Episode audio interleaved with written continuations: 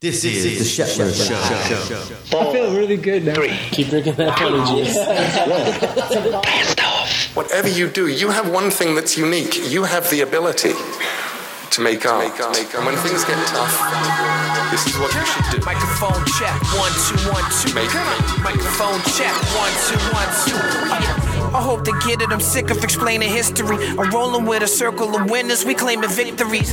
Yeah, come on. This about to be the realest shit you ever heard. You're in a transitional world right now. yeah, it's just basically going for it, you know. And sometimes you know you think about getting hurt or slamming, but you know it, it happens. It's skateboarding. You know, it the game, happens dude. every day. Built up the Yep. last People are century. worried about skateboarding and the skate state of the industry. Yeah. The truth is, we are the industry. Yeah. Skateboarders are the industry. experience, I guess, just because there's like I've never seen like that many skaters in one place. Just like it's like we take over the street. Immensely liberated.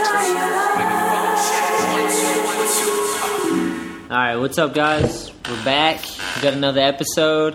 Um, maybe you guys noticed in the last episode, we finally got the intro and the outro figured out. We got some Westgate quotes in there, and we got. Um, is the headphones working? I don't think mine are working. Let me see. Sorry about that. No, no worries. No, they're working. You just gotta get them in there. Oh, okay. They're in there. All right, so Oh, yeah, yeah. Okay. we got the it, we got an intro now to the podcast. We got an outro. We got all the show notes. Thanks to thanks to Travis and Daniel and James from uh, Royal Deca. Those guys hooked it up. So um, very hyped on the last episode. And uh, yeah, we're gonna do the commercials. We got Solstice Skate Shop, um, 102 William Street, New Bedford, Mass. Um, both my guests today, Rob Pont and Donnie Barley. Both know about solstice. Donnie, what do you guys say? One word to describe solstice. Radical. Yes. Rob, what do you got to say? Original. Hell yeah. JV's the man. Um, how long's the shop? 17 years now? Yeah, 16. 16 and change? Yep. Yeah. It's been around for a long time. Uh, they built quite a skateboard scene. Um, JV's the man. If you're ever in New Bedford, Mass, you got to stop there and hit No Problemo. They got a DIY spot under the bridge. Patty's Hot Dogs right there. All skater own, skater run. I'm really always hyped on New Bedford because where else is there a one block where you got three businesses, skater own, skater run, that employs skateboarders and like it's all homies. Um, so yeah, New Bedford, Mass, Solstice Skate Shop. Check it out. And then we got obviously uh, all I need skateboards, all I need skate.com. Um, we're working on the New England Am, which Donnie's gonna judge. Yeah, Thank you, can't thank wait, you. can't wait. Yeah, gonna be awesome. That's November 22nd. Um, you can go check it out on Instagram at New England Am. Follow along. It's got all the information there, all the sponsors, all the skate shops involved. We're up to about 18 skate shops now. We got over 20 sponsors. Um, I don't know. I don't think we've really ever had a contest that unite this many skate shops in the New England area. You guys- Doing good things, Anthony. What about uh, the only other one I can think of, but I still don't think it's on the level is remember Shred for Mike. Yeah, Remember those that ones? was tight. That was Those were rad. really rad. Skater Island had some stuff, Yep. but I don't know. I really like the idea of bringing all the skate shops together and kind of uniting the industry. That's the whole plan with it is like get everyone under the roof. Everyone can meet each other. All the kids can skate it out and just, you know what I mean? Like just kind of I'm so psyched. put a man. stamp on it. Yeah. Yeah, and dude, I'm Zara's so coming psyched. too to judge. Dude, Hyped. super psyched you're doing it, Anthony. Um, yeah, so All I Need Skate, you can follow on Instagram, Facebook, Twitter. It's all All I Need Skate. That's the handle for everything. Website, simple, easy. Check it all out. Um, leave co- Watch watch Corey Goonan's footage. Yes, please do. Corey Goon is a beast. Uh, I just posted some stuff on uh, Instagram of him as well. Um, yeah, Goonan kills it. So yeah, that's the end of the commercials today. Uh, we're gonna get into it. We got Rob Ponce, who's a friend of mine, and also just been in skateboarding for a long time. Honestly, I'm gonna learn a bit today because I don't know everything. I just know you through repping and through Jay and through the shop, and then um, we got Donnie Barley. He's back. I'm back. two? Round two. Hell yeah, psyched. When, you were like one of my first guests, I think. Yeah, yeah. I'm pretty sure you were like, if not Early the on. first guest. Fucked yeah, up. I like the, the podcast format stuff. You know, it's cool. It's uh, something that I think is probably going to catch on over time, maybe. And Yeah. I don't know. It's fun. I Yeah. like it. I love it, man. It's the best way. You can be direct with the people that listen. I have people hit me up all day long, like, "Oh, I listen to your podcast while I'm at school, or when I'm doing my homework, or I'm driving across the country. Like, I have dudes hit me up, like, le- being like, I love Ramsey. He's the funniest dude. Like, they, you know what I mean? Like, crazy. I look at the downloads and where they're coming from, too, and it's all over the world. It's not just the U.S., which trips me out to think that we're talking now, and there's people over in countries that I've never been to that are downloading and listening. So it's pretty rad, man. I think it's the way everything's going. You got to be independent. You got to build up your own network. No one's gonna do it for us. As you've seen with everything in this country, the government does not give a shit. When things hit the foot, when the shit hits the ce- ceiling, they don't help you out at all. You're on your own. So I think with the podcast having like a voice, and then you can kind of build from there and do whatever you're working on. You know. So but yeah, let's get into it, Rob. I want my first question that I was thinking of when I was driving over here was like, I, w- I just want to know how you got your first skateboard. Like, what even brought you into skateboarding? What got you hyped? How did you even think of that as something to do? Um, that's uh, a. I, I moved to Rhode Island in like uh, I'd say 1983, Damn, I was one years old. and uh, so on, once we moved there, and I started to get acclimated with uh, the kids in my neighborhood. Um, they were kind of pushing around on you know store bought like shitty plastic Fucking skateboards. Kmart specials. Yeah, and they were like, uh, I think the one I first got was called like a coyote, and it was a, a blue. it was a blue plastic. Donnie's I'm sure- just shaking his I'm head sure like, you I yep. remember. think I remember. It was, a, Something it was a close to little that. blue plastic thing with like um, you know roller skate wheels, kind of. And the trucks were they didn't have a base plate; they were kind of mounted into the What the fuck? into the the bottom of the board, and the bottom of the board had like grooves in it Yep. for the trucks to get bolted. Is into. it plastic? The whole thing was plastic. Yeah, Was like the, the- bit? Did the base plate come out in plastic? there like part wasn't of the really mold? even a base plate. It was Okay. just like a the axle was kind of bolted into this weird slat in the in the plastic. So it's safe to say a skateboarder didn't design this thing. No, I mean it was just like you know like a hardware store kind of skateboard. Did you Um, buy it? My I don't even know where it came from honestly. I have no idea because I don't think my parents bought it. It just kind of was there, and uh, so my I s- noticed my neighbors when I moved to Tiverton, Rhode Island. They were going up and down the street on these boards, and the only thing I had in my garage was this blue board, and I kind of just took that and tried to go up and down the street Were these kids older than you? yeah. Hell yeah. My all my neighbors were older than me, and then so as the years progressed, they kind of they started. It was kind of like a punk rock. Like they were all mohawky and like Was it like Pennywise and fucking no Bad Religion just- those before guys that? Were, Yeah, way before that. oh, okay. Those guys were probably in diapers then too. Um, this was like, like fast forward like a year after I was there, they were the guys that were like considered good in the neighborhood were starting to ride like maybe at that time they were doing like Vision, I think.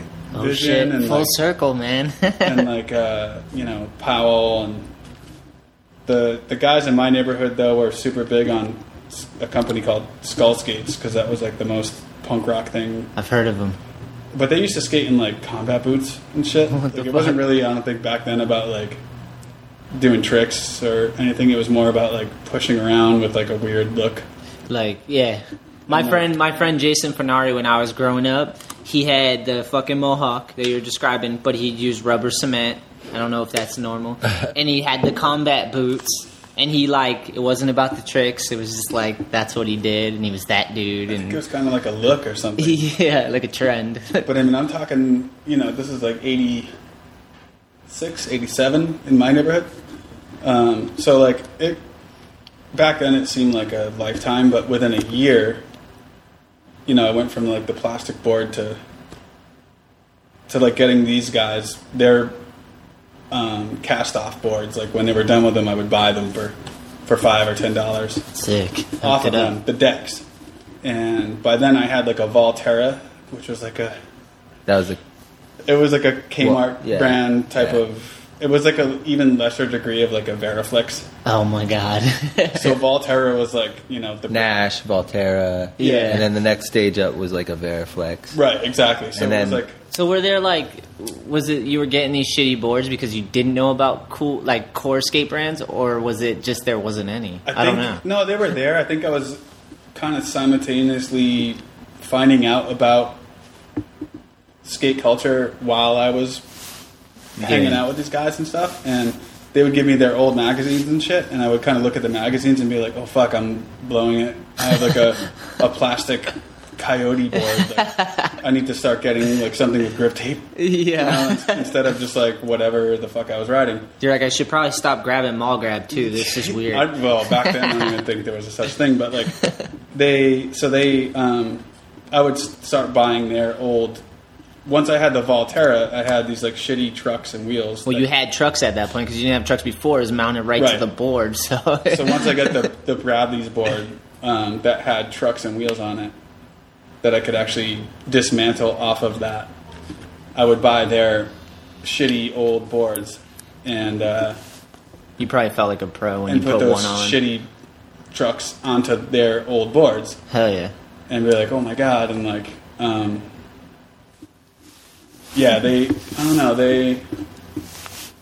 I just started to like get in tune with like, oh fuck, I need like a real deck. I can't just have this like shitty deck. Were they doing tricks or was it just like you're saying fashion rolling around like At first, it was a lot of them doing kind of just like a look, but then as time went on, like they, a couple of the dudes would actually be able to do stuff. Like they Oh, could yeah. ollie, you know, and they could they could ollie over. Like if you put your board on its side, they could they could ollie over it. And I was fucking blown, blown away, away, by that. yeah. I was like, oh my god, you just jumped over that board! Holy shit! it's like magic? it was literally like a fucking magician. Just I was like, you just jumped over that board, with Hell yeah. no like motor or. Like, I remember the first time too. I was like, "Holy shit!" My friend did a kickflip, and I just didn't even know you could ollie at that point. I was just ass riding around, you know. And he did a kickflip, and I was like, "You just fucked my head up." yep. I don't That know was if me, they, sorry. I don't know if they can hear that, but let's just tell the people. Donnie's the asshole with the iPhone. Somebody's blowing me up right now. My bad. All right, I want to ask. So, did you know? When did you find out? Were you guys? Because you were just talking about Rhode Island, right? Or Yeah, but Connecticut? Ro- well, people think Rhode Island's really small, but it's not that small. Well, it's Like, the smallest state. Let's be honest. It here. is the smallest state, but that doesn't mean that. Even to this day, like when I drive through it, I see farms and shit, and I'm like, oh yeah, Rhode Island has farms. Yeah, there's parts where you're like, "What the fuck?" I And know there's parts of Rhode Island that are so hick and like, There's parts of Fall River. You go to Fall River and it's like concrete as shit, and then you turn a corner and there's cows by the ocean. I'm if like, you go what towards the fuck like is this? Freetown or something, it's like this is Fall River. What? Did you know? Did you know about Donnie? How like what I'm trying to say was Donnie already? Were you already doing your thing? Like, were you sponsored? Did you know about any of the dudes around? No, you? I think he might have been. I mean, I'm not that much younger than him, so I think he wasn't. he was Same probably thing. A little Dude, head- Same age? I little found ahead a of little me, like- plastic board in the trash, In kind of Connecticut. similar, you know. And I just was took over. listening to Kiss and ACDC. Yeah, that's the thing too. You know? I was listening to like the lamest kind of hair rock. Come And on, then man. Once these guys got a hold of me, Same with me. Same with you. Yeah. They were like, they handed me tapes, and literally the first time I heard the Ramones, I was like fucking scared. I was like, what the fuck is this? Like, it scared the shit out of me. And they were like, you know, giving me tapes by. They're like, here's this band called TSOL, and I was like, they were. It sounded fucked to me because I was, I was listening to like, whatever my mother would listen to in the car. Well, yeah, you had, Air like, Supply or whatever. Whatever's on the radio, and- Right, yeah. Christopher Cross. So like I would listen to what they were listening to, and I was scared shitless because I was younger. But but yeah, I'm sure you went through the same thing. Yeah, it was Bad Brains, Descendants, Yeah, all the early punk But when you heard it rock the first stuff. time, you probably were like, "What the fuck?" Yeah, yeah. I remember going to my friend's house and seeing a Dead Kennedys record and being like, whoa, my parents would totally be fucking pissed if Yep. they saw that. Yep. Because I remember my mom telling me where she was when J- JFK got shot and like considered that to be like a pretty historical like Oh, letdown. man. And then these t- people are have a band called Dead Kennedys, like, and then yeah, that was around the time when um, I think that first uh, Animal Chin came out. fuck that yeah. first video there. uh, Yeah, I don't know, in that era. So that was before around 85 maybe? Something. Animal Chin was yeah like '86. Yeah. Yep. Would it, did you um how long did it take you before you ventured out into like skate in the city and stuff cuz I'm sure you just stayed around local your house and shit at first with the dudes but when did you start venturing out Well, so for us, um, we would skate in Tiverton Tiverton huh at like uh, our elementary school, which was the next street over from my house, Fort Barton Elementary, and it had nothing. It had like a sick I guess what we would call a manny pad back then, but I mean, it was literally like two inches high. Oh, that It was sounds to, good. To learn on, I guess. But as soon as one of our group of friends got a license, we would venture into the quote unquote city, which was Fall River, and we'd Fuck go, yeah. we would go to Government Center. And Ooh, the City banks. Hall. You call so- it government center Yeah. Yeah. Fall River the one he rolled into Donnie did That's The- government center. That's yeah. the one okay Yeah. yeah. I never So- called it government center but Because I mean, uh, for obvious reasons, the walls Yeah. were tilted. yeah So we would just be like, fuck. So we'd go there, and then they had the benches too, though. So they had all these benches in a row, and uh, you know, back then we kind of just like board slide them because that's kind of all we could do. Um, but then eventually, like a, a bunch of you know, as time progressed, we could do some shit. And that's that awesome. was like our our big city thing to go into Fall River and start exploring spots. pretty much the the first all I need video I did that I made when I was on New York. It was like the majority of it is Fall River, pretty Dude, much all to this of day It. there's Yeah. so many undiscovered spots real. like if you if you have a, a day which i know people who like you know have to work or whatever like but if i had a day to just start driving through cuts like there's a lot of shit there that's fucking just there for the taking and There's like perfect spots in Fall River. I had a line on a spot. It was like over a, like a nine stair rail. I did trick up a curb. It's like a California spot in the middle of Fall River. And for those that don't know Fall River, it's a ghetto little city. It has all these like mills. an old mill town. Yeah, Yeah. mills, and it's all So- kind of like run down and it's trife in areas.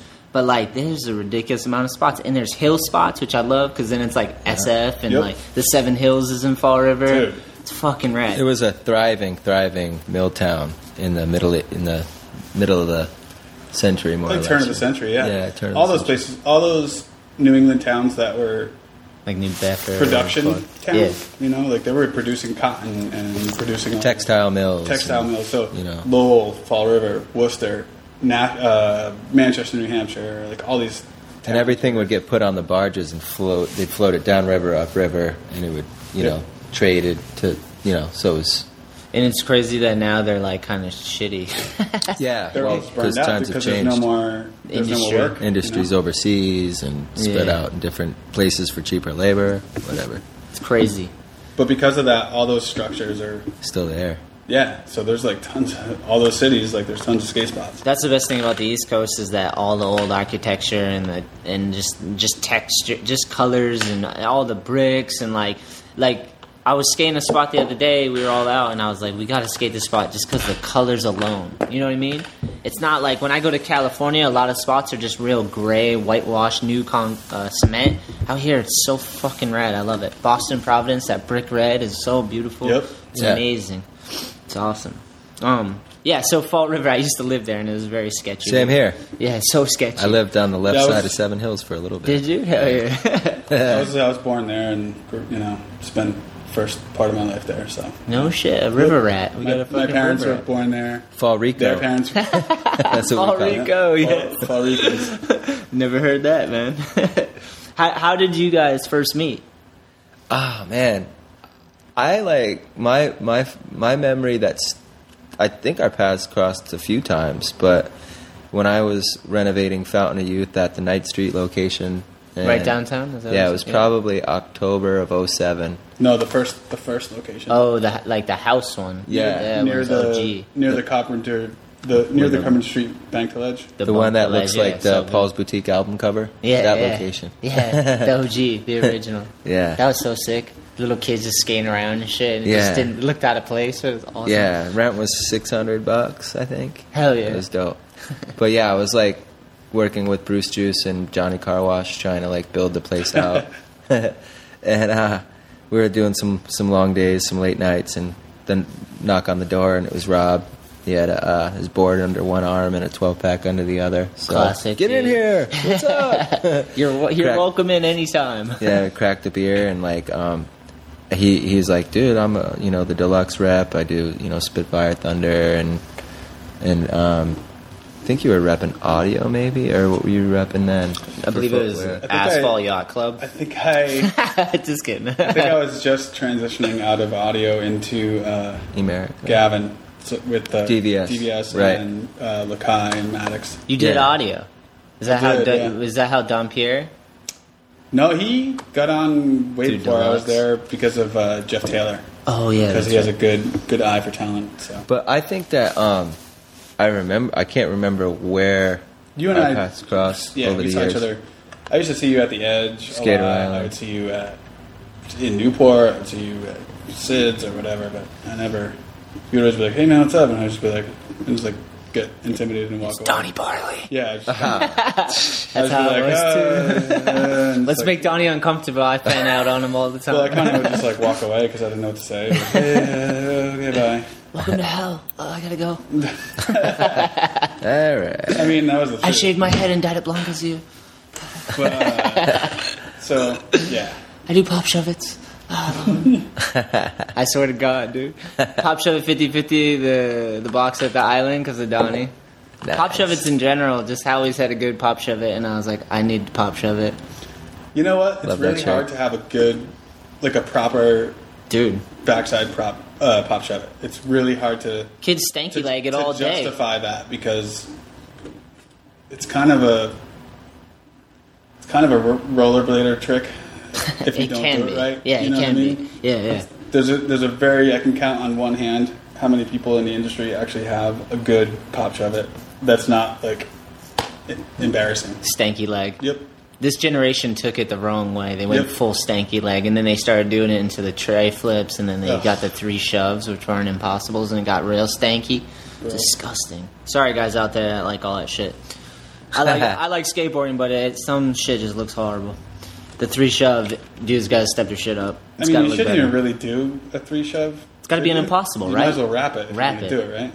Yeah, it's true. I It's love true. Impossibles. I agree. It's Pull hard that to find thing. a good wrap. I can't even do it, so I just practice. When I do three shoves, still, it's embarrassing, but I do them. I Hey. gotta go, you gotta start somewhere, and then you gotta polish that turd until it turns into fucking. A I learned Impossibles from my friend Judd Hertzler. fucking Judd. Yeah, and the he was uh, he was riding a Julian Stranger SMA board with the syringe on it, Yes. and he had just gotten back from skating somewhere, and he ran into Jeff Pang, who was doing a- What up, Pang? a- What's up, yeah, Jeff? and he was like, "Dude, this guy Jeff Pang was doing these impossibles. I think I got it." And he was scooping it and bringing it in and like wrapping it proper. And I remember the combination of the blue jeans and then like the uh, the olive green like um, slicker hoodie that he had on, Hell yeah. and then that Julian board. And he had half tabs on, I think, too. And dude, he came. I forget where he went, but it was the illest kit, and then he was rapping these impossibles. And Judd was like, He's a beast too. he was, um, You can't find a good wrap these days. yeah, I How, don't know. big- for- how tall was that man? He was like six foot at least. Yeah, he was three years, four years younger than me, but he was probably two feet taller than me. Yeah. But um, yeah, just whatever that day always stood out because that was like the first time he was going sick on the impossibles and wrapping them, and you could hear the tail scrape when he was pulling it in. Ooh, that's a good you one. know and you could just and then and, and he was doing them fast too and um, from that day like it's it was burned in because i knew that that was a trick that i wanted to always own Hell you know? yeah. Yeah. I always It's thought a hard one. The secret to impossibles, I always thought, was to think about it in an up and down motion. sure When you're about to, you know, take your front foot off Yep. and go to wrap it, Yeah. think about it as literally you want to do it up and down. So you're going to go straight up with it. Sure. And once you kick your foot underneath it, it'll go to the side on its own. Yeah. But once, if you think about it in up and up and down motion, Yeah. You less shove it. It's it, more it like Mm. wraps easy that's probably what I have to do because it's going to go to the side on its own anyway. Yeah. I don't know. That's my two cents on it. Well, I, le- I it is that's exactly how i do it Up and i down. pretend i have gum on the inside of my ball on my foot. Like if I stepped in gum and I'm trying to get it off my shoe, Ah, Yep. I pull in just like that, dude. and sometimes when I'm teaching kids how to do impossibles, I tell them, pretend you have gum stuck to the bottom of your shoe and pull your foot in like that. That, dude, I'm gonna Because it's practice. different, because when you do the 360 shove, you're using a little bit of your front foot to get it To guide out it. horizontally instead of vertically. Yeah. So it's a completely different motion, you know? I, really I is. realize that like when you do, uh, like I like I said, I still can't do a proper impossible, but I'm getting there. Up and down. One out, yeah, one out of ten I can get, and it's like, oh, that was kind of right. Do we have any video to play back to make sure? But uh, I realize if the lower I put my foot seems to help. I don't know if that. It's got to makes be in the sense. pocket of the tail. On, yeah, but I mean, like the front foot. If I bring it back a little bit, I can get the wrap a little better. Some with the people front. go the It opposite depends. way. Some people put him. I mean, back in Tempster used the to early always 90s, throw his foot the up human there. Was, they would have their feet on the nose. That seems impossible. so your to me. front foot would be eliminated from it, You throw causing. it out faster. Ah. Yeah, and then the board would wrap quicker and Ah. easier. I was never one of those people. I always put it in. I put it behind the bolts. Same with Yeah. me. Yeah. Always. But there used to be in H Street video days. Yeah. Brennan Chaffel and all these Yeah. other weird dudes, they would literally put it at the edge of the nose, at the tip of the nose, and scoop. Templeton. I, I could never do it that way, but The, the possible tail grab. He would, Yeah. Every contest, he'd land it every time. never Did he do it put Um, in his foot practice. up on the nose? Yeah, nose, yeah. yeah. He, but he would, he would, you wouldn't see it in practice, and then you'd see that front foot. You'd see he'd head for the pyramid. You'd see that front foot going up toward the nose, and you knew. Yeah. Here comes that impossible tail grab banger He right has at the end of his best- run. He has the best one, dude. For oh, sure. bar none. Bar he none. started a whole trend. That's like I noticed when we were riding for Birdhouse. Remember Goman was doing it? It's because Yeah. he looked up to to um, Templeton. Templeton for sure. Yeah. They all were like, "Yeah, that's the shit." So funny. It's funny how there was like a good, t- like twelve years, where people. It was like dorky to do impossibles, and all of a sudden they came back with a fucking vengeance. Yeah, I And, like. I, I was still doing them the whole time because it was like one of the only things I could really still do like, pro- properly, and like a game Who's of that skate. fucking nerd doing you know, impossibles over there? Oh, it's fucking- Rob. A 14 year old would be like, let's play skate. And I'd be like, okay. And I would do that. And they'd be like, what the hell was that? but then, like, fast forward five years later, and like every kid wants to do them, you know? Well, they want they do three shoves. Oh, we already explained that one. True. It's not an impossible. It's very rare when you see a kid do an impossible. You know what I mean? What I'm saying is they wanted to try to do them because yeah, the trend there was came. people in the spotlight, like Dylan Reed or whoever, that were doing, you know. sexy ones. Yeah. If we're talking about Dylan, And sexy he, Oh, I ones. mean, he's got a good Dripping- impossible. you know? dripping He really sexy. does got a good one. Oh hell yeah! He's got a Oh. good rap. Dy- Oh, yeah. Dylan, it's funny because I Lift. He's got the wrap and the lift. Yeah, he you brings know? it up on the way Yeah. up, which yeah, is he- crazy. he, has one of the best ones for our Over generation. tables and shit. dude. Yeah. What the Yeah, fuck? yeah. I remember Dylan That's when we crazy. rode for Birdhouse, and he had the little. He was like the Osiris kid, and he had the brace. Oh my and God, he was that's like right. straw hair and like all I think dark. I, I thought about that recently because That's right, because he was on a quick. Yeah, that was with he you used to- and Reese and all that. shit. Yeah, he was Yeah. on a Wow. couple quick Quicksilver tours, and he was always, you know, super sweetheart, young, Yeah. you know, little ripper kid, quiet, so to good at himself. skateboarding. Yep, yep. He was, he was, um, he kind, I think, you know, he just absorbed a lot from the older guys. He was on the scene early. you Yeah. know? uh, I mean, And fuck, so- if people grow up and change, and I like that. I like when people mature and come into their own personality. and That's all. It style was and good. uh, you- Yeah, that's like- kind of where I was going with it. you Yeah. know? Like he basically, um, it was a matter of time before he was going to grow up, and He had with good all that influence, influences, yeah, yeah. exactly. With all Yeah. that influence, he's bound to put it into di- a direction or his own direction. you It's know? funny 'cause funny because when he when I first met Dylan, it was like he was in that genre with like I don't know who else, like Matt Allen and Matt Ball, and it was just like this weird thing that was going on in skateboarding. It was little handrail monsters that were copying whatever video came out. I don't know, and they all dressed the same, and they all did front feebles and back smiths. It was cool to see people break off and find themselves. You know what I mean? Like I, that's part of like getting sponsored and being involved in that shit is like you look, you watch videos, you're like, I want to be this, and then you find yourself, and like, Di- but Dylan's was always amazing to me because he went from that to like what he is now, which is so so different than I, that. I saw him at the street league contest a year ago in Portland, Oregon, and I was like, "Hey, what's up, Dylan?" And it was like I sat down and talked to him for a minute, and I was like, "It's weird." I was like having a conversation with Johnny Depp, or like, or like I don't know. That's why I said he was. No, sexy. he had this. Like, I said he was sexy earlier. Johnny Depp's pretty damn sexy. no, it was just no. He was like really mature, and he had like, you know, I don't know. It was just. uh I haven't seen him in ten years or something. Yeah, that's aside how I from feel too. Some from videos. Because last you time know? I kicked it with him was the, when he was the little rat, the little yeah skate, exactly like that rat. And if Yeah. I met him now, it'd be like a whole nother person. I'm yeah, sure. he had like you know scruff and whatever. it's all grown up. I like that shit. His last video part was epic, and it had tits in it. Can't really go wrong there. Did you guys see that one? The commercial thing that he did. yeah, it was like with the. I mean, I wouldn't film The it. Or cherry do, it wouldn't one be or the- my part. I don't know. It had tits in it, and it was like he was doing awesome. That was tricks. his Huff shoe, right? Yeah, yeah, yeah. Oh, yeah. yeah, I did see that. It was like a. Uh, it was super overdone and dramatic and kind of corny, but like he he's great at skateboarding, and he put tits in there. I mean, loved he's, it. I loved it. he's undeniably gifted at skateboarding. So Yeah. All right. I want to kind of I want to kind of get into uh, just the repping, the whole repping thing. How do you, how do you find like? Because I know I actually I just had my homie Conrad on the podcast. You know Conrad Furla? Uh, white He- one, What's that? white Conrad or black Conrad? Oh, white White guy. white for sure. He Narrag- surfs Narragansett, Narragansett. surf and Yeah, skate. yeah, yeah. No, I know him. He's he's definitely an original person. I love Conrad. I've he's never met cool. I anyone know like Conrad. him. He's so fun. He's cool. Um, he has a mean Bertelman too, but he kind of was getting into the repping. How did you get into repping? You went from finding skateboarding to like you've been repping for a long time. It's- I uh, I was uh, I had sales jobs before, so uh, what name a few? I'm curious. I was a sales rep for a beer company. Which one? Uh, it was a wholesaler, so I had like a bunch of different brands underneath Oh, okay, me. But yeah. um, it was out of Dartmouth, Sick. uh, Colonial Wholesale Beverage. So they're based off of Reed Road in Dartmouth, and uh, did they- you ever get like a couple six packs after work or something? And- Couple. Yeah. Good Couple. deal. Good deal.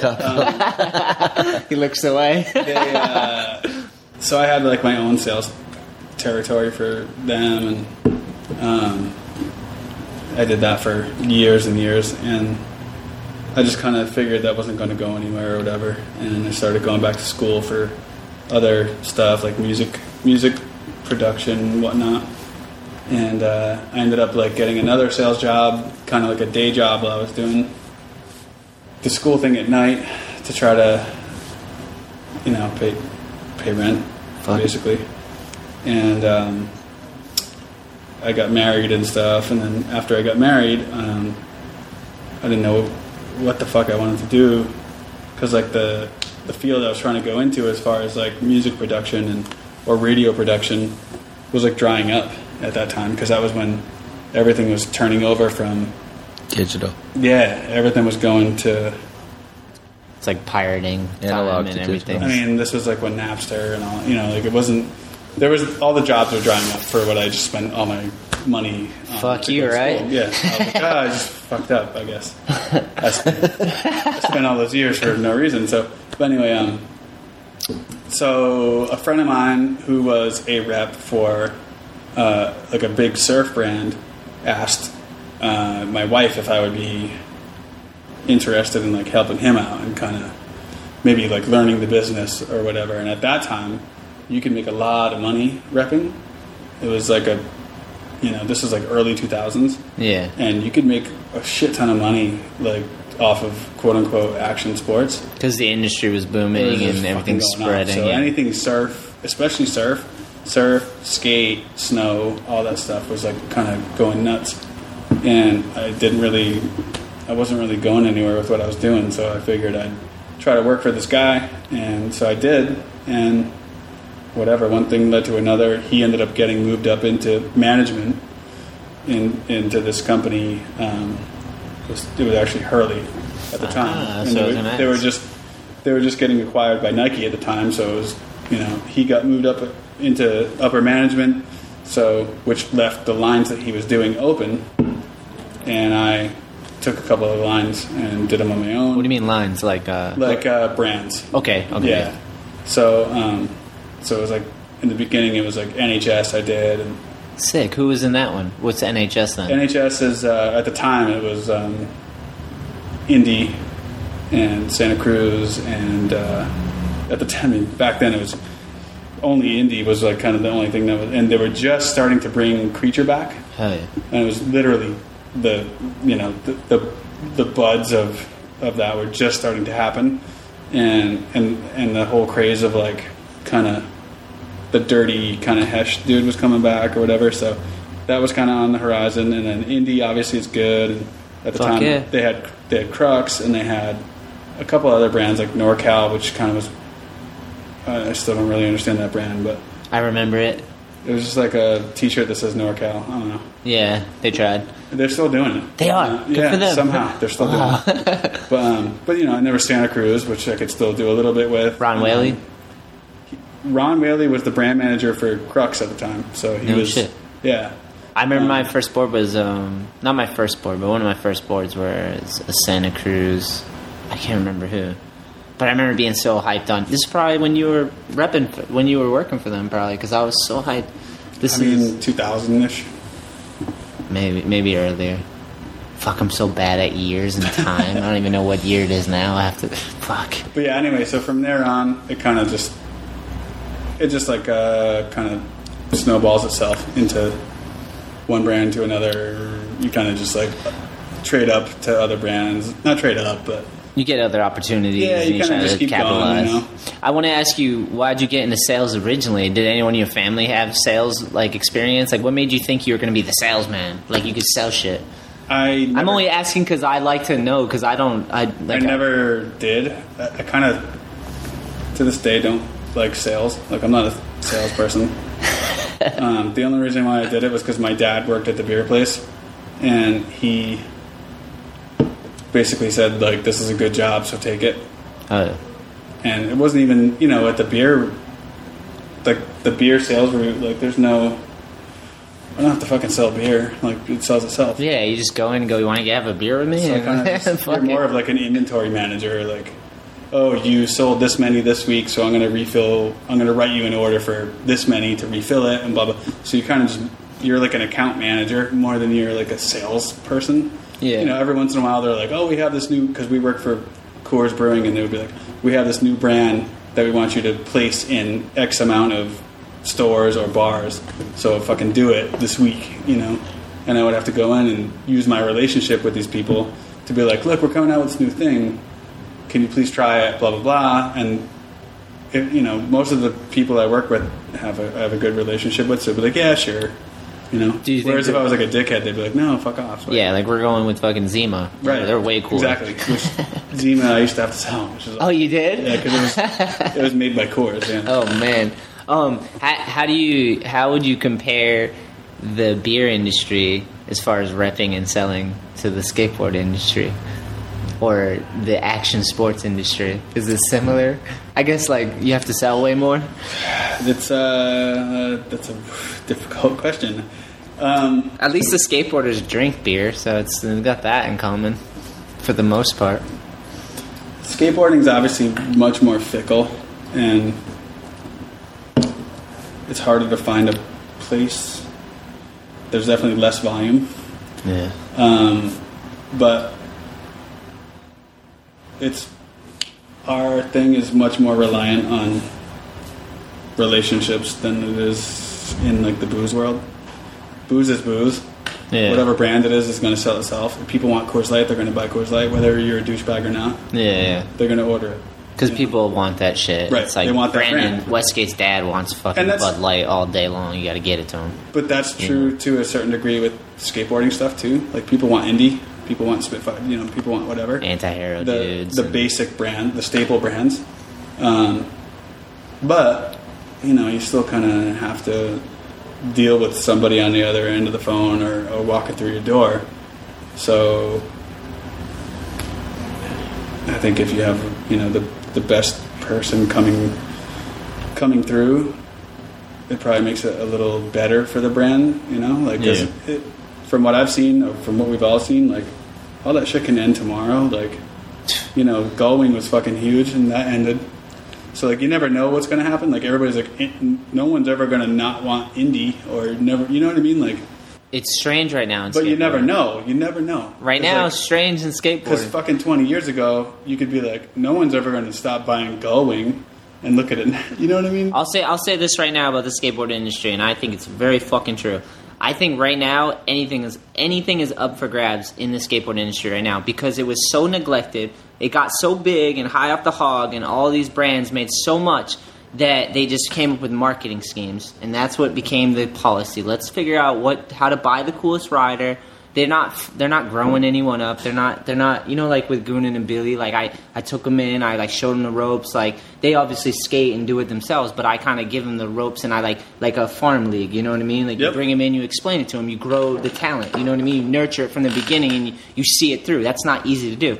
People just shell out money because skateboarding got so big. All these brands have so much money they just started it was less about putting their heart into it and more about marketing schemes and buying talent instead of like finding a kid and working with them because kid you meet people and they're like angry little kid and it's like eh fuck him we'll just buy this kid or whatever that won the contest and then you got hype and then you can just market it it's easy it's way cooler if you the best skateboarders are like homegrown you know them because they like they have flaws and shit so anyways i think in skateboarding it got so big got neglected. All these brands blew it, whether they knew it or not. And right now in skateboarding, I think the most authentic, most genuine.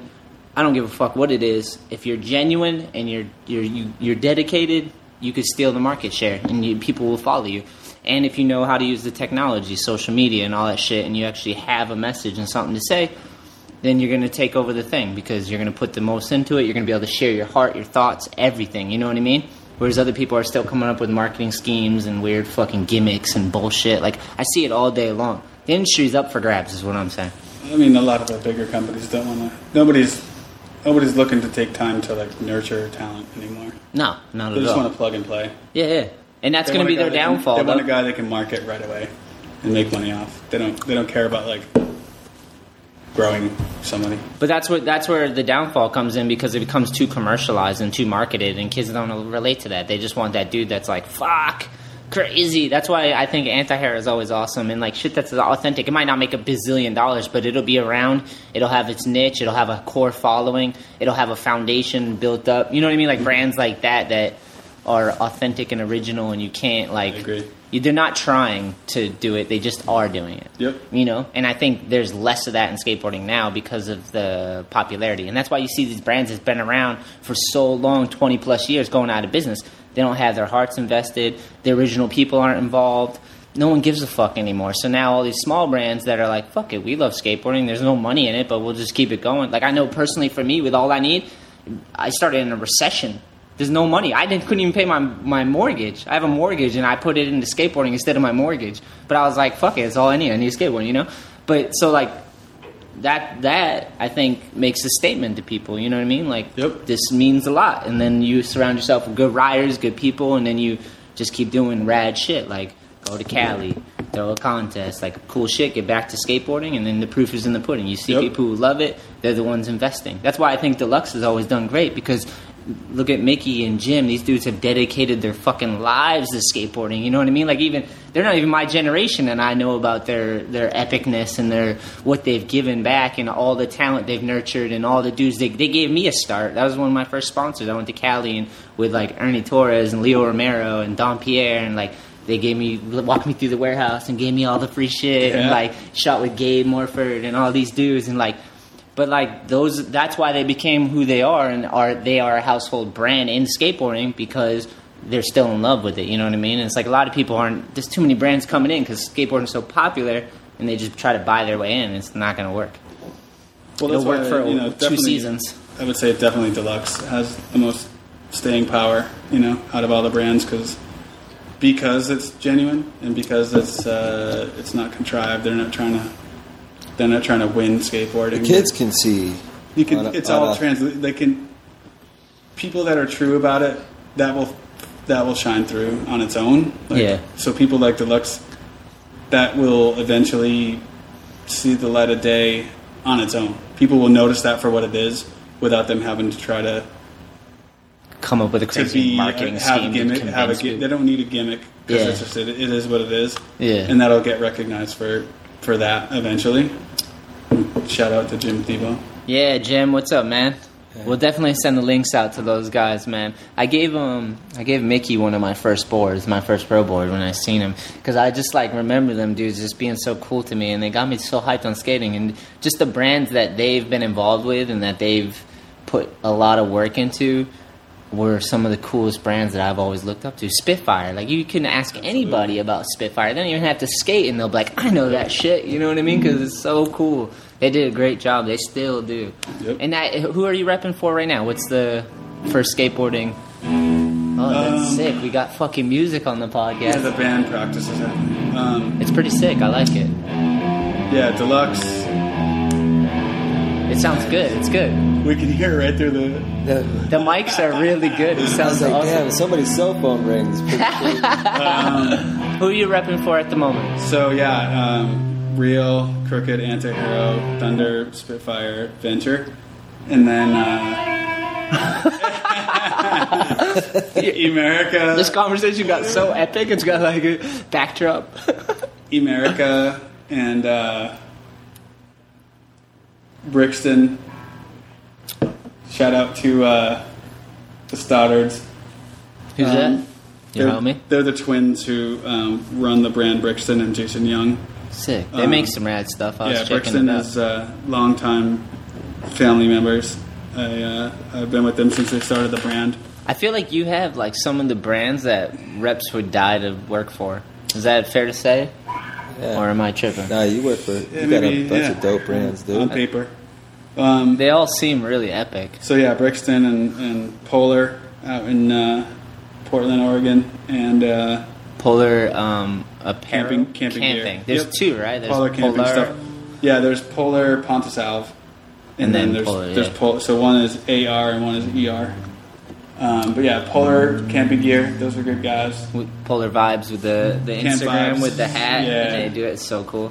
I Yep. follow 'em. follow them. And then uh, yeah, so there's those guys, and then um, my buddy who runs 1939 Skates, which is uh, kind of a DIY board brand. Who he takes a lot of popular, um, actually metal bands, which is totally in tune with what we're talking about, Fuck yeah. and makes uh, boards with their their names on it. Hell yeah. And then I work with Jay Roy over at uh, Volume 4. Um, in, in, uh, Justin Roy? The Nudes, yeah. Hell yeah. That dude was so good at skateboarding. I mean, sh- I'm sure he still is. Fucking rad, yeah. Yeah, kickflip front boards, kickflip back lips back in the Kickflip day. back, yeah, dude, kickflip back lip is like his thing. And just full skate rat, dirty, like yeah. long hair, Yep. like. so he's like kind of in charge of the, the volume for it. What is volume four? It's just an apparel brand that's out of uh, Baker Boys. Um, Sick. And him and uh, Don Nguyen are, are kind of running it. Don's the fucking man too. Yeah, he's cool. So, Grew up in a fucking casino.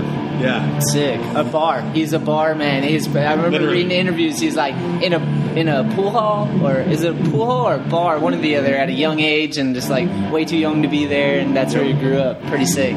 So yeah, all those guys. There's a, there's a there's kind of a lot of brands that we work with these days, but in New England you kind of have to have a lot of brands to survive. So Definitely, definitely. All right, so just so you know, we're in a studio. There's music above.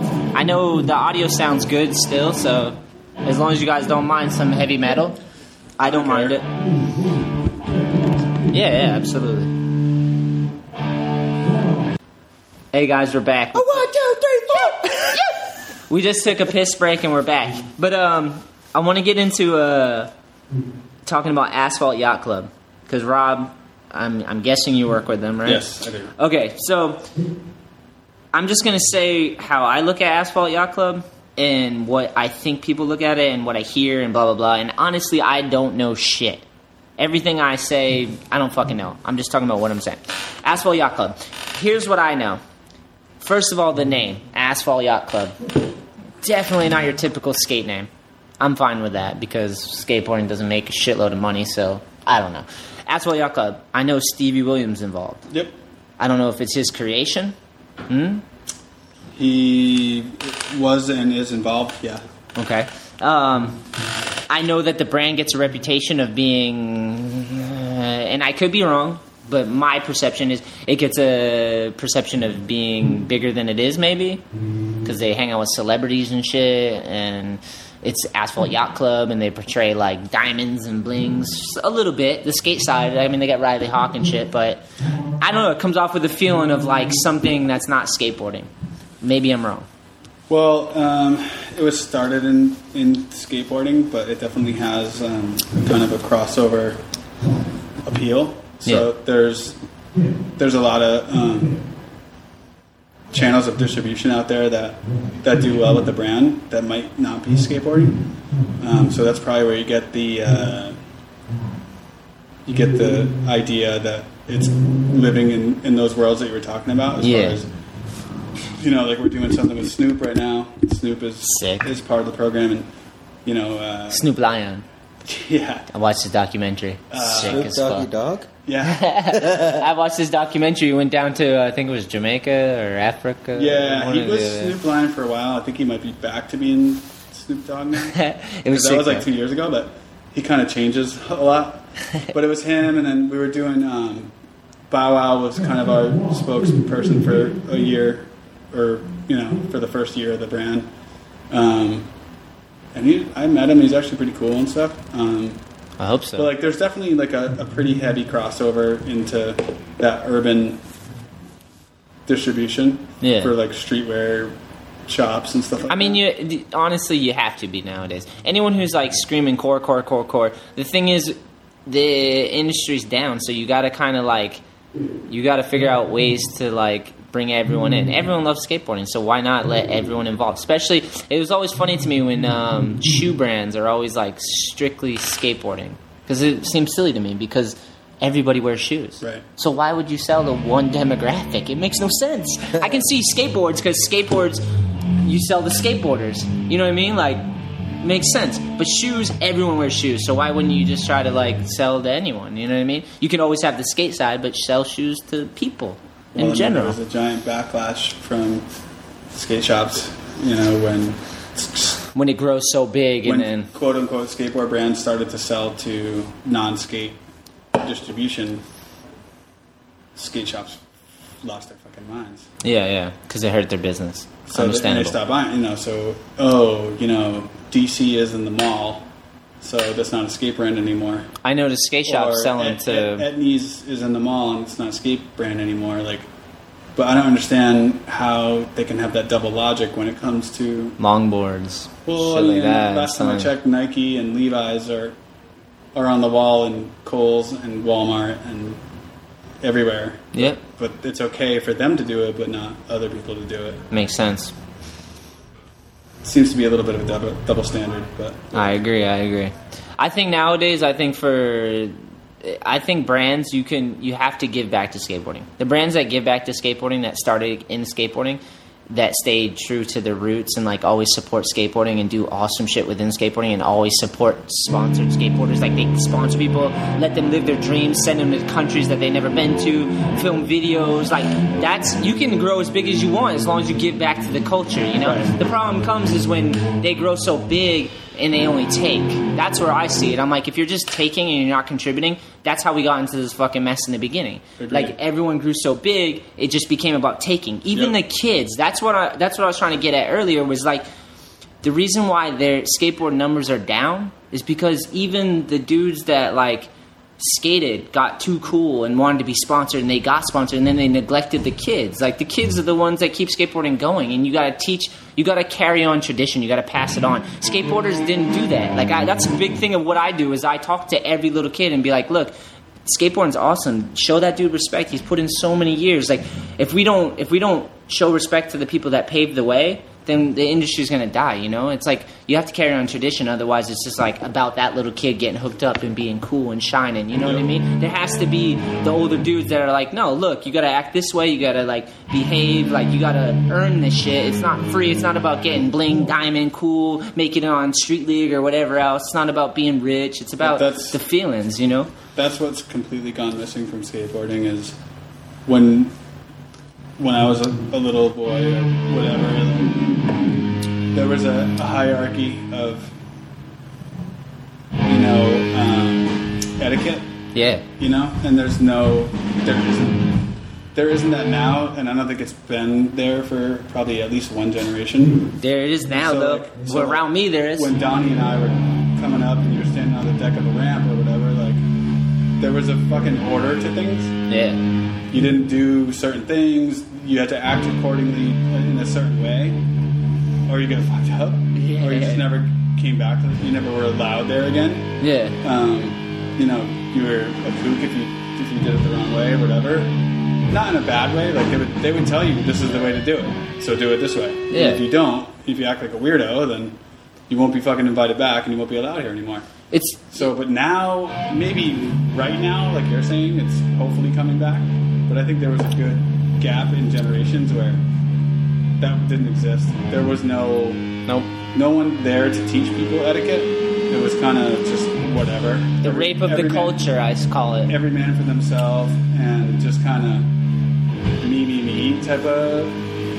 Well, a lot of those older guys that did pave the way became, you know, squeezed out of the industry over time. And if the OGs aren't around to sort of shape the future, You gotta speak up a little bit. if if the OGs aren't around to shape the kids of the future, Yeah. then the kids of the future are going to shape themselves. you know? I agree. If you if So- you leave if there's young kids getting into skateboarding right now, and you just leave them to magazines and videos and, and the culture of like marketing and trying to be street league and be number one, that's what they're gonna grow up, grow up knowing.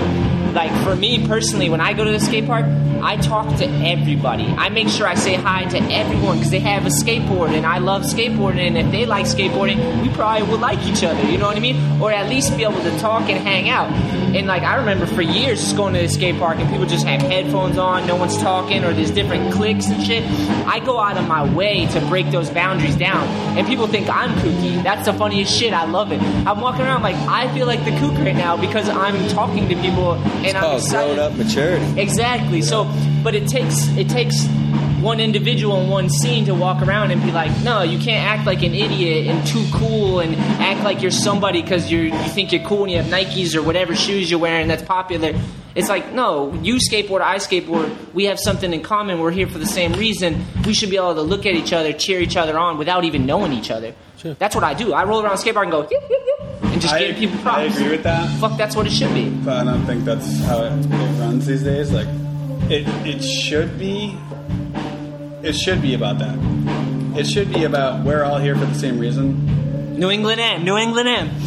But some of those kids that are there, honestly, aren't there for the same reason. You're always gonna have shitheads. You're always gonna have shitheads, but it's the majority. You know what- what I want to do for the New England Am is I want to have awards, kind of like the Damn Am dudes did for like people in the crowd, like not even skating, like dude who dressed the funniest or the dude who's cheering the loudest. Yeah, like yeah. give them something free because skateboarding is not just for jocks. It's not just for athletes. It's for everyone. Like Ramsey's fucking overweight, like can kickflip, like but he's more he's as important to skateboarding as I am or fucking Nige is because he loves skateboarding and he contributes and he helps it grow. Like skateboarding, it takes a supporting cast. It takes it takes veterans. It takes the young bucks. It takes everybody.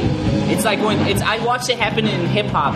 Hip hop neglected its heritage and where it came from, and it became all about profit. And then hip hop basically fell off, and you only get one a good one artist a year. That's great, you know. Skateboarding ain't gonna happen. That's not gonna happen in skateboarding. Not as long as I'm around. You know what I mean? Or people that care about it. You know what I mean? And you said Dan Rogers is involved with uh, Asphalt Yacht Club. yes. Dan Rogers was with the America, right? He was with America. Uh, Dan Rogers, the great Dan Rogers, who um, Dude's so good at skateboarding. he was uh, a pro for Bird. Uh, well, he was on Blockhead. He was on Birdhouse. He uh, he had an epic Transworld video part. In the early Which 90s. video? Do you remember? Inter- interface? Interface, I believe.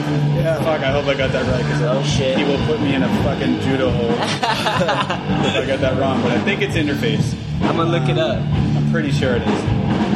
But uh, yeah, he. I think he is uh, pretty much the reason why asphalt, you know, has vali- validity in skateboarding, um, and he he kind of uh, helped facilitate a lot of the the good things about the brand as far as like they go on you know these trips uh, skate trips to skate tours to different parts of the country and was it interface Yeah. i fucking was right Okay. 1997. sick yeah Nailed it. And Yeah. ru- recycled rubbish, blockheads. that's blockhead yeah Sick. but uh Did he put the team together? Because they have a pretty epic team. he didn't personally put the team together But uh, I have a feeling that if it wasn't for him being there, they definitely wouldn't have stuck around. Yeah. So he's the reason why they're still there, I think. Um, I know that he's the reason why I'm there, Hell yeah. pretty much solely. Like, if it wasn't for him, I don't think I would work with the brand. But uh, because of him, I do believe in it, you know, and uh, on certain levels. But uh, but more than anything, I. It's gonna sound so gay, but I, I believe in Dan. So whatever. That's Then- hey. Could What- someone make a meme? Whatever- I believe in Dan. Meme. I do. Whatever whatever Dan does is okay with me. I, I kind of I I have a I think he has a really good compass as far as like everything he does in life. So I'll kind of follow whatever he does. Hell yeah. You know, that's my guy. And th- another thing that's uh, interesting is uh, I'm, con- I'm just sitting here thinking about the last skate session I had with Dan, and it was pretty mind blowing to most of the people who know who Killed Dan it. Rogers. Yeah, if you know who Dan Rogers is, you can have a mental picture of him. Board sliding like a rather colossal flat rail from flat, maybe grabbing mute and yanking off the fakie. like there's just this guy can do pretty much anything on a skateboard, but We watched you you don't. fuck that fool up. Yeah, no, that's the thing is that you don't picture him being like an aggro pool skater. Yeah. And he came to Rhode Island and uh, totally murdered this uh, my friend Sam's pool, and it was me and uh, Sloppy Sam. yeah, yeah. Sam's got the sick pool going, and um, Dan showed up, and I don't even think he didn't have a board, right? It was a so it was a borrowed board. No, I shared my board with him the whole time. That's Er, right. It was yeah. your board. Yeah, he, I shared a board with him, my board, It and was you and him, Yeah. Jason Jesse. yeah, Wow, Jake, and what a Jason fucking Jesse epic was there. crew. Wow. Yeah, So yeah. Dan Dan flew in the night before. Was this when he came to New Bedford too? The next day yeah. Yeah, Yep. because I watched him skate under the bridge, which was sick. we went there. Yeah. Yeah. But yeah, he was just um, cruising around the bowl, getting his bearings, you know, getting the, the feel. And Jason Jesse was kind of doing the same thing. So was an I. And I, I was actually like, It's I not was- an easy pool to skip. no, it's not an easy pool to skate. And I hadn't been skating a ton, so I, I, I was like coming off my Achilles injury or something. And it didn't, you know, I was just getting some scratches, grinds, and stuff. But yeah, by 20 minutes into it, Dan was rolling in frontside, backside, lip slide through the deep end and um, definitely, you know, mocking around the pool like it was uh, uh, it was the spot that he skated every Wednesday after work, you know. Fucking sick. And um, yeah, it was killer because, um, like I said, I was I have a lot of history with Dan, but like didn't really know where where he was putting his time into skating, and he was he was like, dude, I've been skating pools a ton lately. And I I just thought it was the coolest thing to be. He graduated in terms of skateboard goals. You know, he's got business goals. He's got, you know, I don't know. It was No, I really- like that. It I was like- inspiring I- to I think see you're him have a right. whole new avenue, a whole new chapter, a whole new hallway, and he was killing it. you know? Yeah. I So- think he. I think that helps your skateboarding. That's actually a good point because he kind of.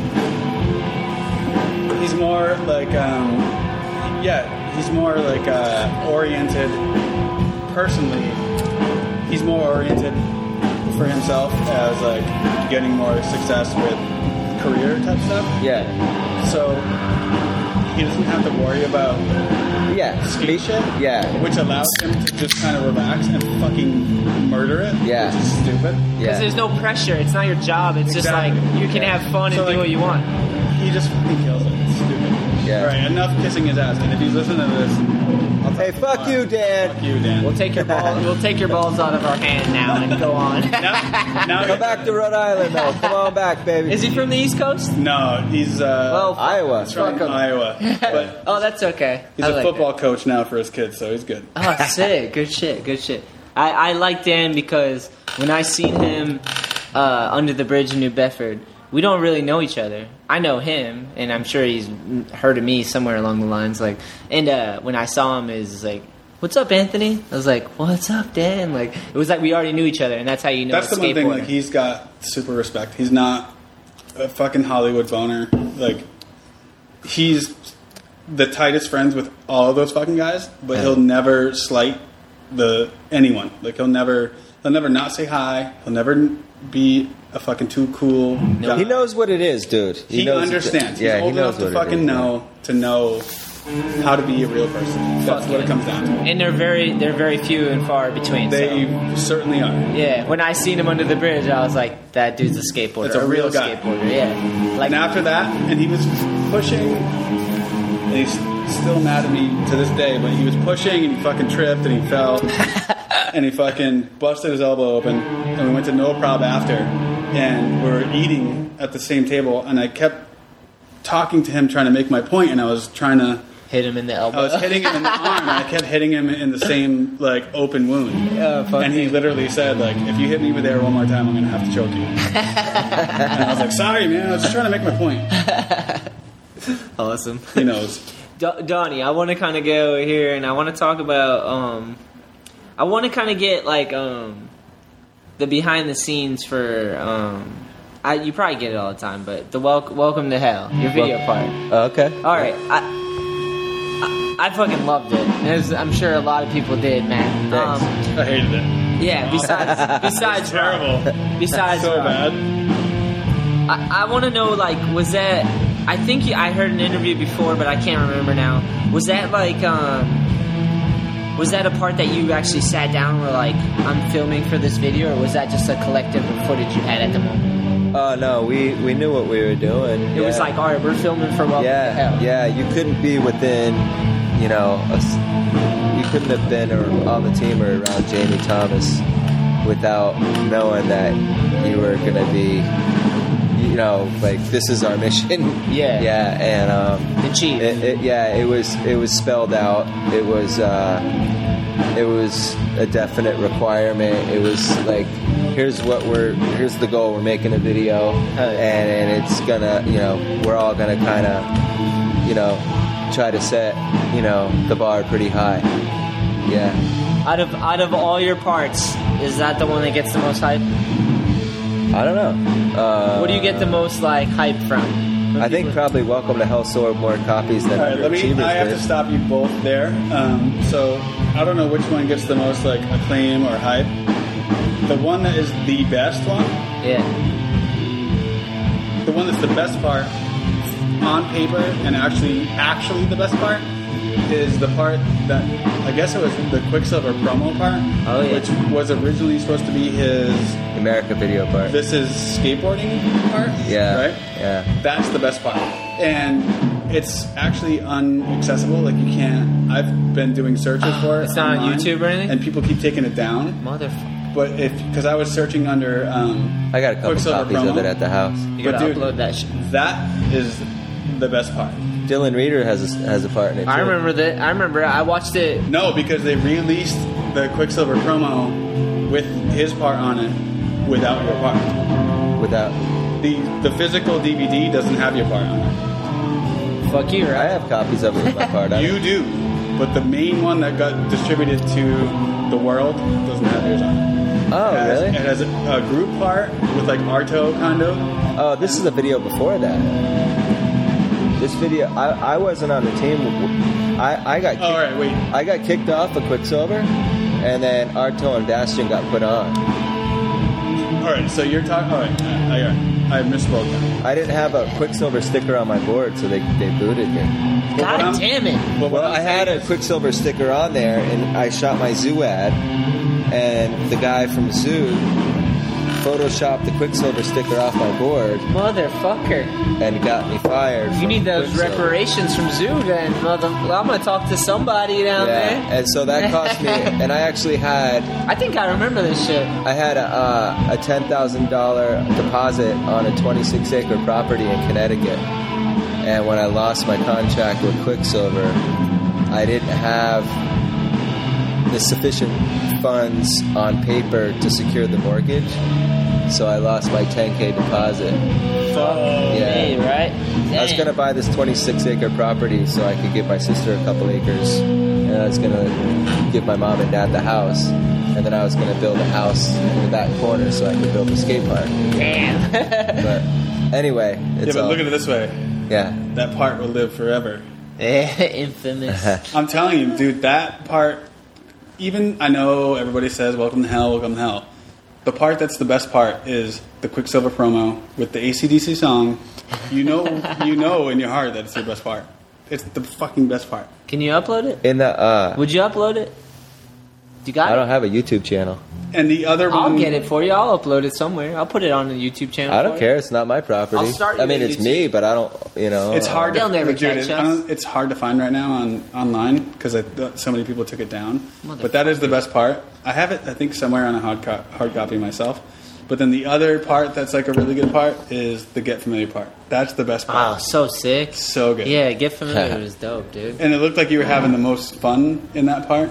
I had some problems during that part. I'm not going to talk about those problems I had. It looked like you were having a good time. He Yeah. probably was having too good of a time. Yeah. I would. I was on. Yes, I I, was would on wa- some shit. but I would watch that part and, and get stoked and go skate. So That's fucking awesome. I thought it was a good part. I like that. Thank you. I like. I seen on your Insta you got um, you built a you got some chickens and stuff going. Yeah, yeah. I got. Um, I'm only allowed to have four. That's based on the residential requirements of my square footage of my property. So you have seventeen. I have four. Before I mean But- four. Yeah, yeah. And uh, Four. I think the math worked out that I could have 4.6 chickens, so we just settled for four. four with a couple chickens. um, But if you, I think the max you can have in Newport in a residential area is six. Um, and Are you serious right now? Are you fucking with me? no, no, Oh, Okay, okay. yeah, they just passed it last year. Matter of fact, there was an 80 year old guy that had chickens, and all the na- this neighbor was just super pissed, and the the, the old man b- was like living off of the eggs for years. You know, he had very little income, but yeah. He fought and fought and fought, and then finally, like the judge was like, "Why are we giving this guy a hard time?" Yeah. So they made it legal.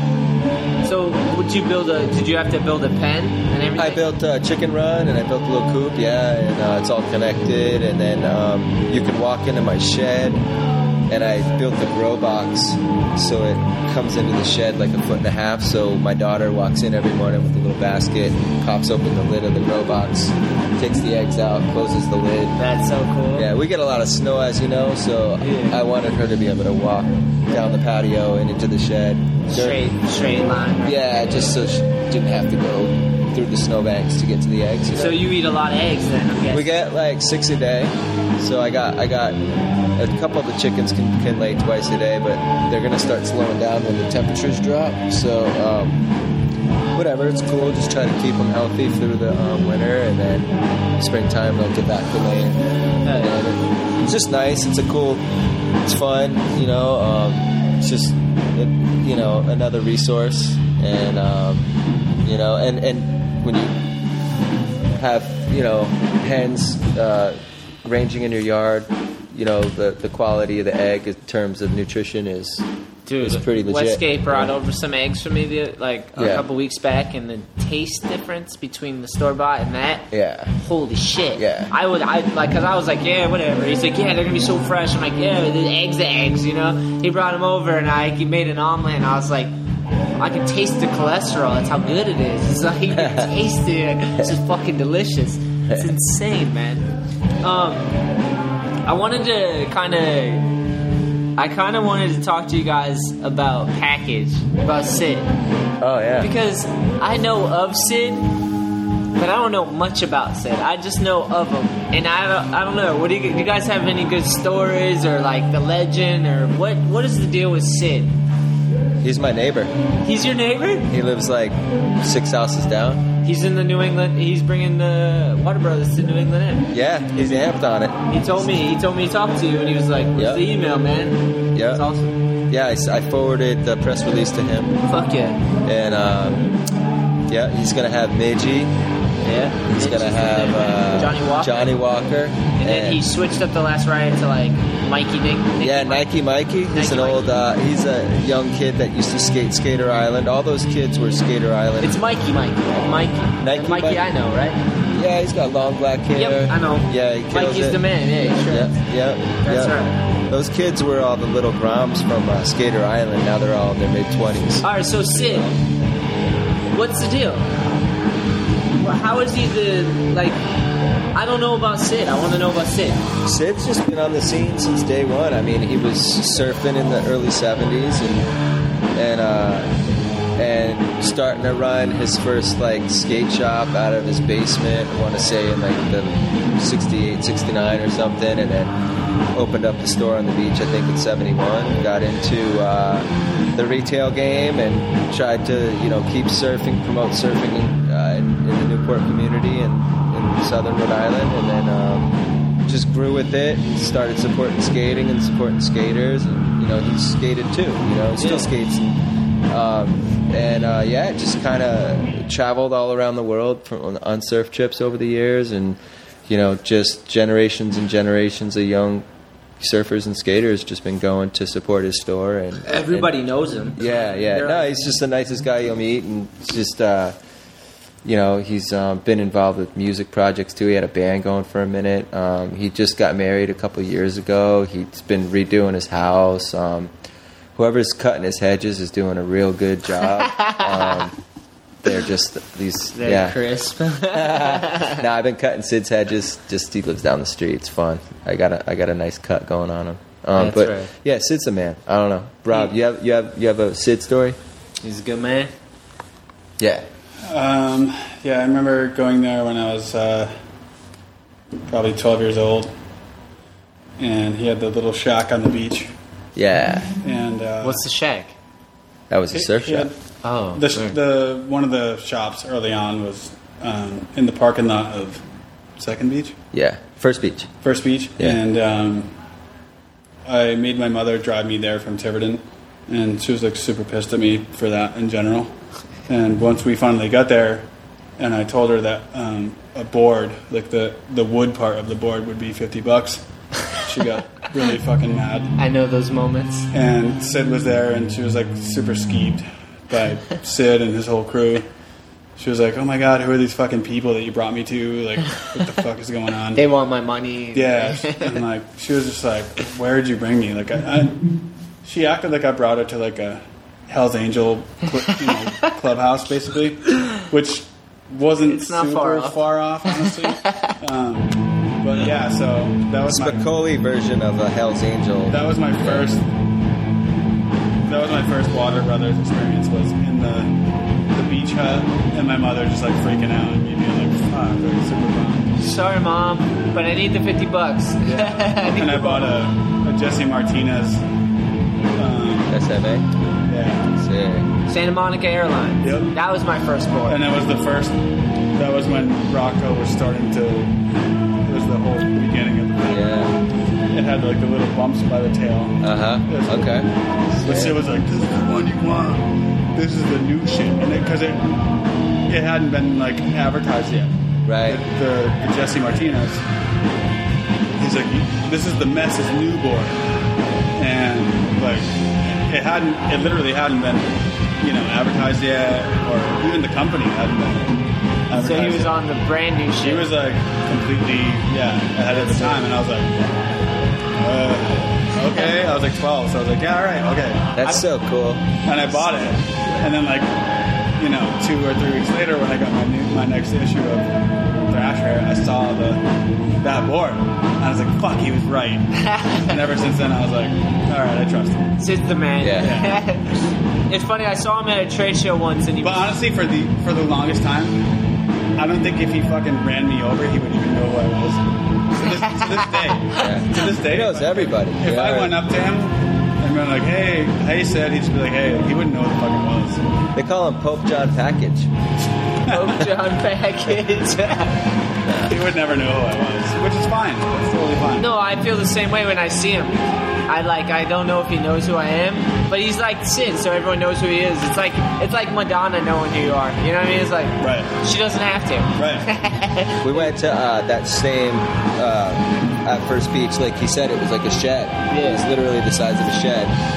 They had racks Did in you go there. to the Tony Hawk demo Uh, there? I didn't actually go to that one, but I went to. It was the- a surf shop that has skateboards too. Yeah, there, wa- there was a shed. It was like a shed with surfboards and s- everything stocked to the gills, and then outside was a colossal half pipe that Half was pipe on twice the the side size of of the shed where Yeah. the retail, you know. But um, yeah, we went there course. one morning and there was waves breaking, so we um, we told Sid we never went surfing, and he gave us surfboards. So we just put on shorts and went surfing. And um, that I remember bringing a couple hours later, coming back, and we got our asses, you know, handed to us out there. We didn't try to just try to learn how to surf, you know. And um, the whole ride home, I was like, "Jeez, man, something's going on." And I had I didn't wear a rash guard. Oh, fuck. Yeah, so I pretty much like shaved like the first nipples three off? layers off my Ouch. nipples, and um, oh my gosh, dude, three days of of just like sitting there like just- Ne- needed some aloe. I had black scabs on the tips of my nipples. Yeah, it's crazy. Gross. black nip. Donnie Black nip. Yeah. But don't ever, yeah, don't I don't don't try that at home. All right, so I know we got the heavy metal going on, so it's probably not. It doesn't really convey with like the conversation we're gonna get into, but bear with us. Rob, we're gonna get into it. We're getting into the, he- the hot and heavy stuff now. So, I, act- actually, I wanted to ask you before. I wanted to ask you how you met your lady. If that's too private, you can just tell me to fuck off. No, um, I met her in school. You met her in school, Yeah. and you were saying uh, she's on the radio now. Yes. Sick. I Yes. like that. She's on um, Light Rock 105, 105.1 um, in Rhode Island. And what does she do? She's like a DJ. Like, Yeah, yeah, she's like, she's- hey, what she's- up, guys? Like, On air talent, I guess they call it. And uh, such a cool job. yeah, yeah, she's like uh, really good at it. And uh, she's been number one in her demographic for like months at a time now. And she's really good at it. She likes it. So cool, man. Yeah, it's good. She's on from 10 to 3 uh, weekdays.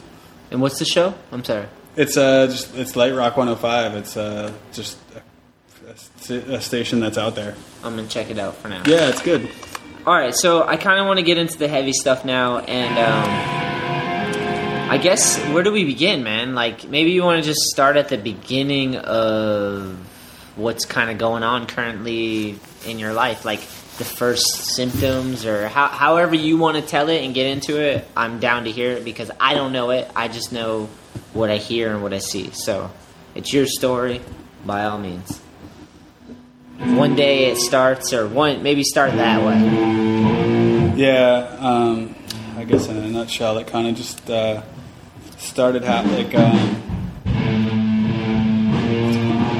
The music, the music throws it off a little, but it's alright. That's good, actually. Um, it just started happening one day, like uh, not really like one day. Like, I just started having like uh, lethargic motion in my feet and stuff. Like when I was skating, I noticed it was harder to like flip my board or you know like kind of push or do certain tricks that I could always kind of do like no problem, like walking down the road. And once that started happening, I started to take a little bit of notice of it. And Did then it start that gradually? Like one day you're just like, I might, I might be coming down with something because it's like feels. Yeah. Yeah. Well, originally I thought like originally I thought like oh I'm getting older, so that's what it is. Like, so I started going to the gym like three days a week and um, doing leg exercises because I thought I thought it was because I was getting old. That was the problem. I think that all the time. I swear to God. So I started doing all these massive like leg exercises and like box jumps and like all kinds of shit to try to.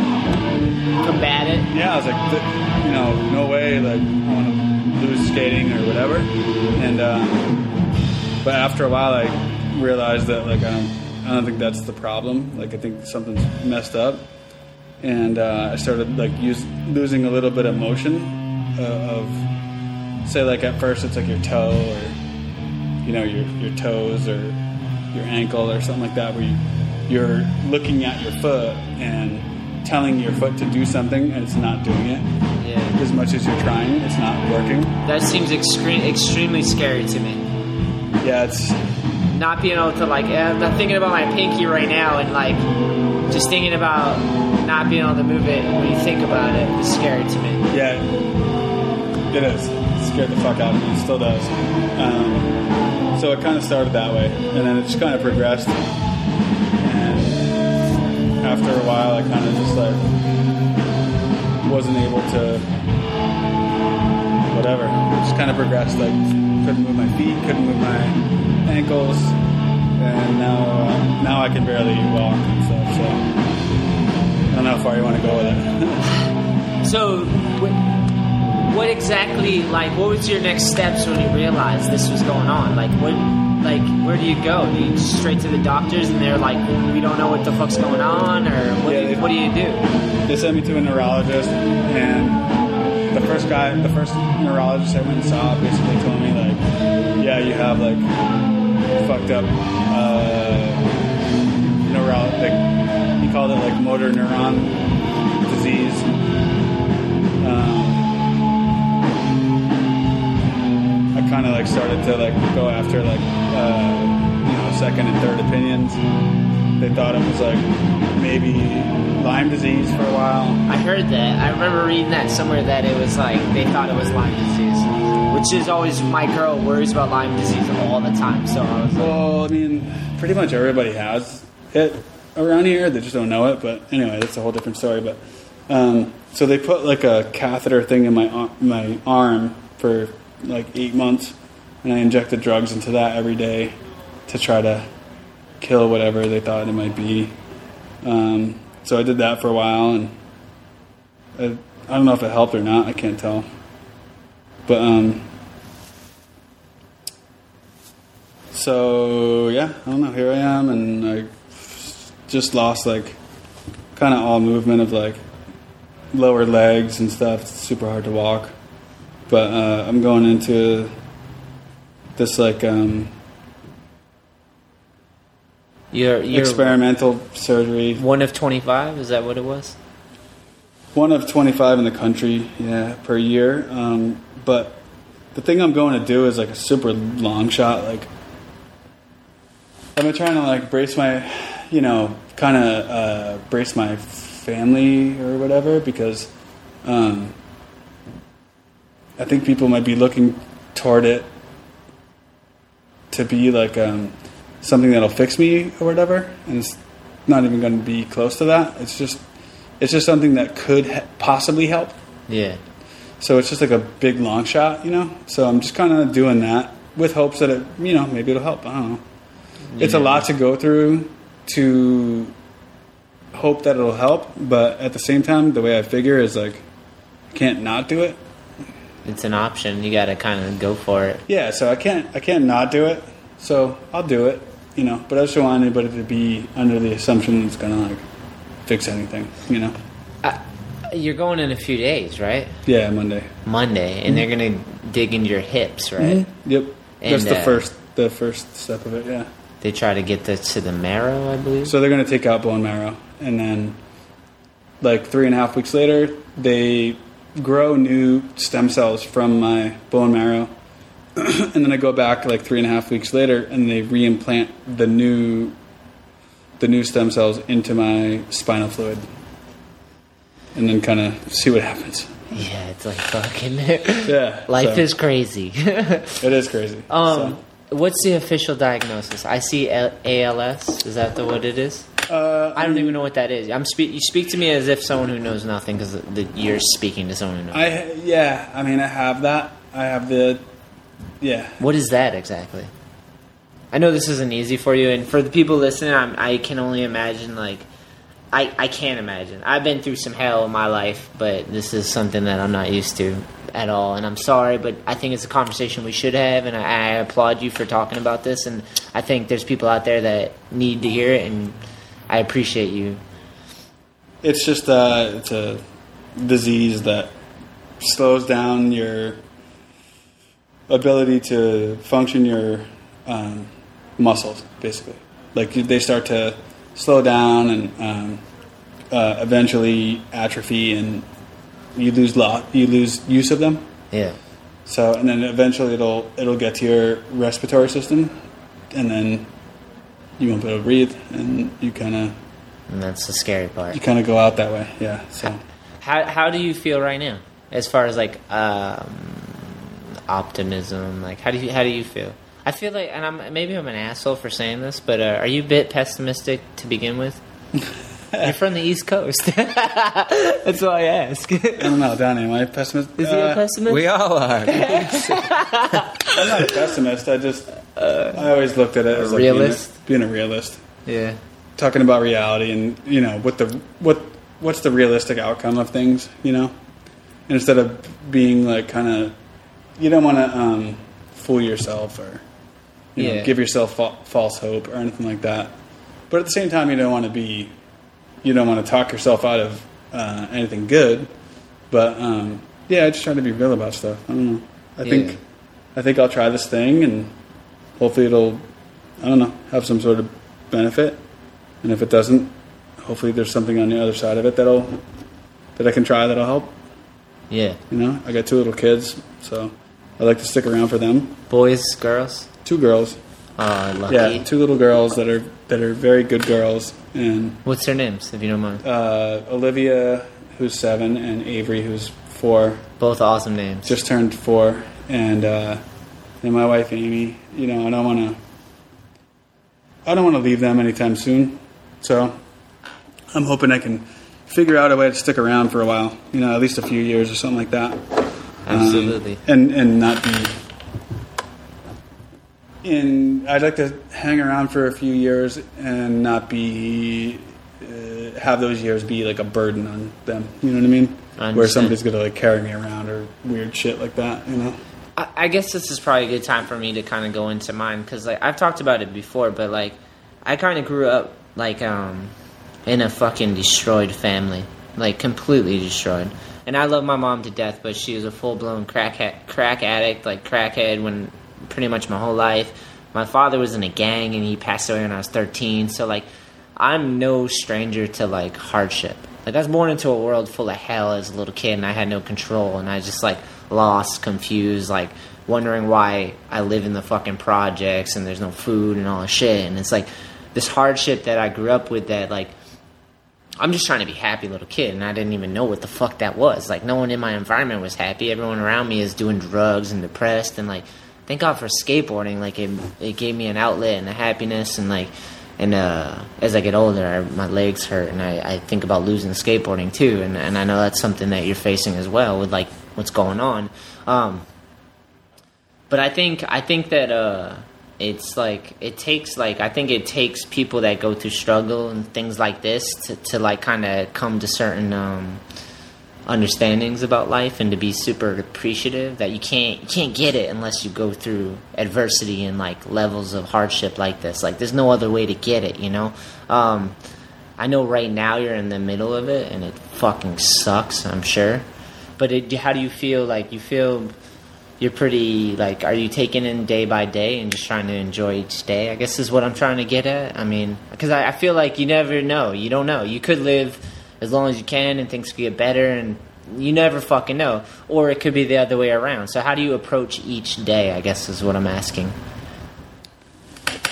yeah I guess I just try to do each day as you know just try to how do you not get down is what i'm asking you get out of bed you're stoked like how Uh, I does don't this work I don't not get down I I get down yeah but you know i'm not gonna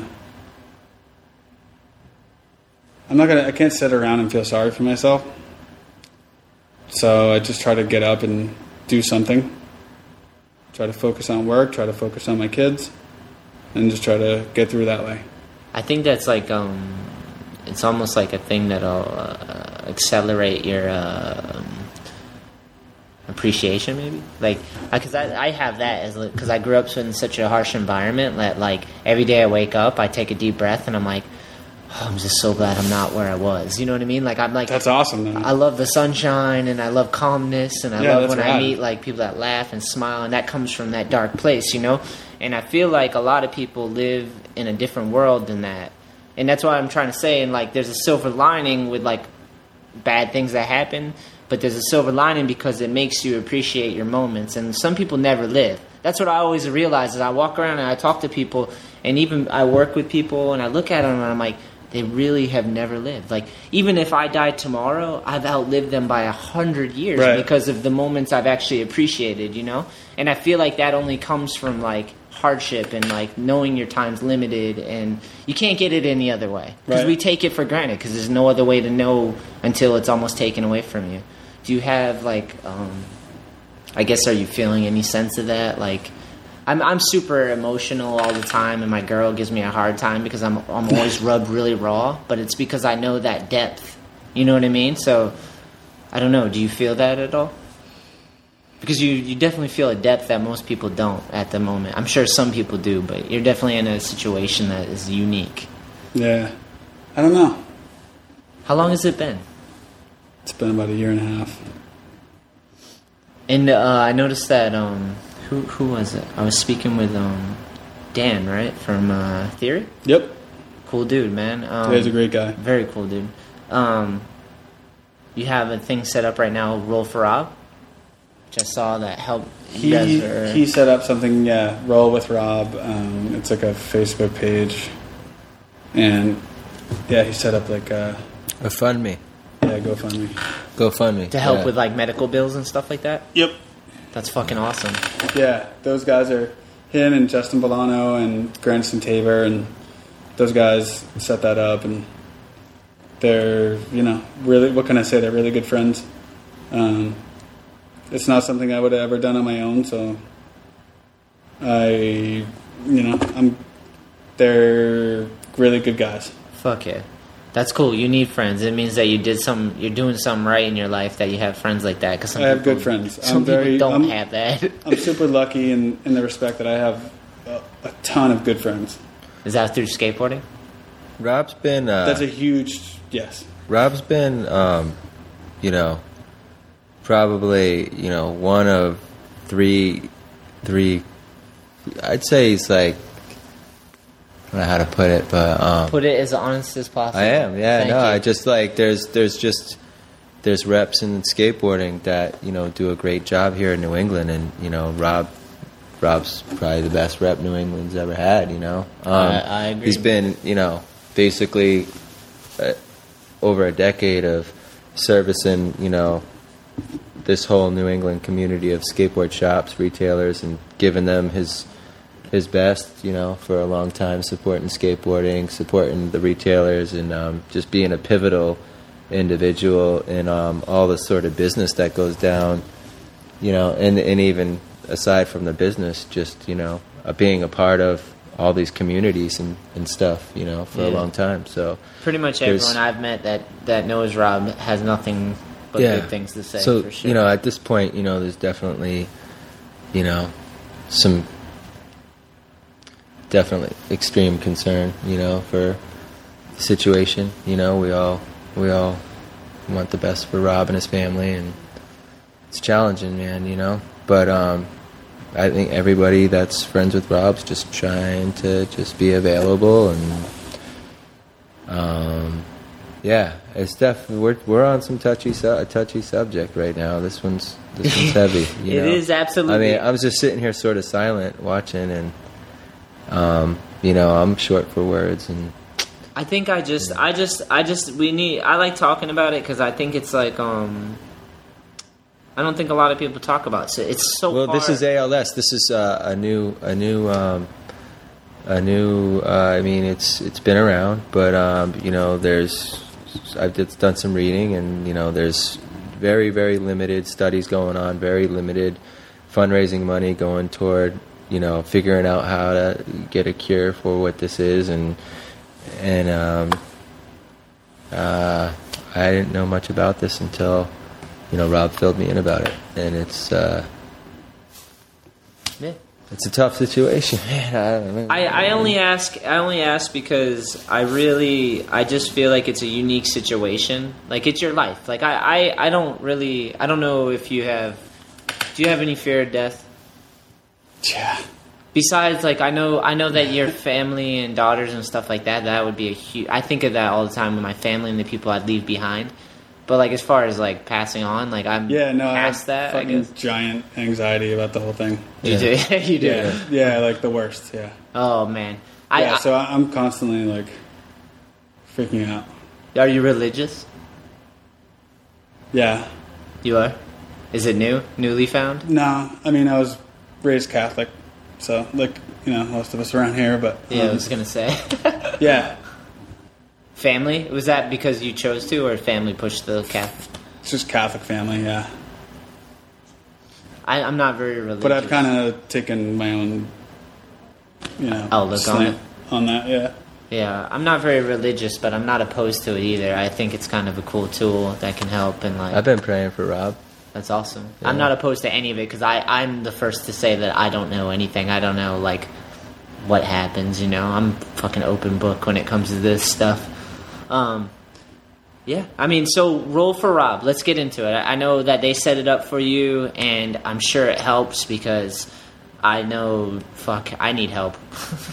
I need help every day with bills and shit like that. Everyone, I don't care who the fuck you are out there. If you, i- even without ALS or whatever, just in your normal day to day, like I don't know how many people out there that couldn't use help and use some uh, True. support. You know what I mean? This is a fact. So everyone likes to pretend like you know, even celebrities and shit are talking like you get rich and you get money and then it's like you're broke because you can't keep up with the taxes and shit. The truth is like everyone's on the same playing field. Um, roll for Rob. Um, is that um, if people want to help out, if people like want to contribute and they have extra pennies and they want to throw it in to help out for a good cause, which is fucking awesome. GoFundMe.com slash roll for Rob. It is GoFundMe. Yep. And uh, we'll- ro- it's roll with Rob, but same thing. Oh, roll. It'll bring you to the same Roll place. with Rob. So that's just uh, that's Dan from Theory and uh, Justin Bolano and Grandison, who Set that up. originally started that whole thing, and but everybody else came out of the woodwork. Like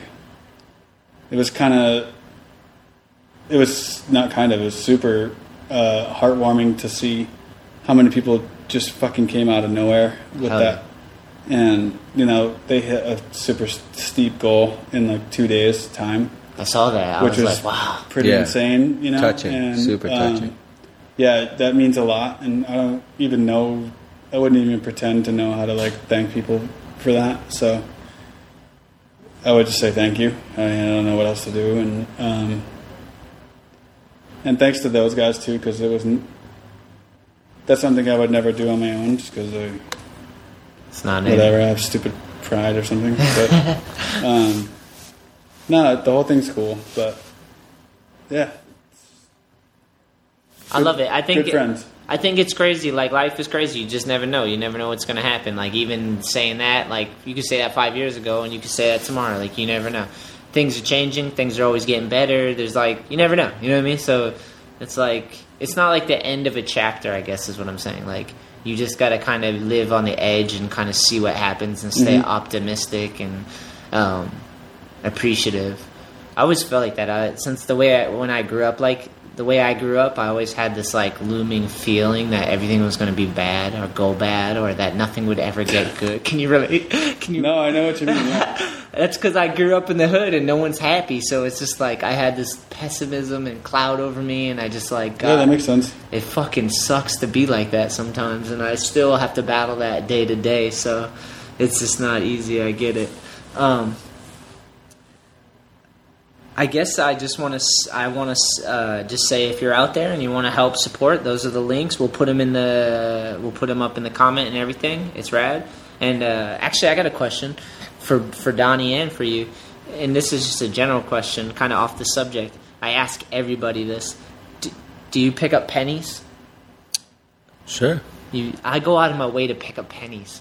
I but some when I pick up pennies, like I'll, I'll pick them up in the middle of the grocery store. You know, like how it's awkward. You're at the counter and you're getting ranged in and shit, and I'll see like a penny by someone's foot. I'll walk up and grab that penny, and I, sometimes I'll pick up a penny off the ground, and they'll be like, they'll be like, "Oh, dude, was that heads up?" I'm like, "What the fuck are you talking about?" I just Well, found isn't that supposed to be like good luck or something? yeah, but you found money. Isn't that good luck? Now we're splitting hairs. All right, it's good- heads or tails. good point. That's that's what I that's what I want to get at. Like I a good always point. laugh at people that are like, "Dude, it wasn't heads up." I'm like, "You found money. You're looking at a fucking gift horse right in the mouth. You're right. it's money." um. Oh, I'm glad that the band died out a little bit. That was like a little strange for a while, but I think Um. we're getting ready to back up to go back in there, but that's okay. that's all right. I really like this area here. This is like your showroom. Yeah. This is crazy, man. I didn't realize. So, do you bring people back here? You bring like accounts here and Um, I have used to them be Um, check it? upstairs. Um, she just let me move down here, and she was super nice about it. Um, Judy Wilson, she's super cool. Um, so we just this is kind of new to us. Yeah. But I will definitely try to be you know bringing people through here to look at stuff It's because I think sick. it's pretty accommodating and everything. So, and I just moved this thing from my house on Sunday.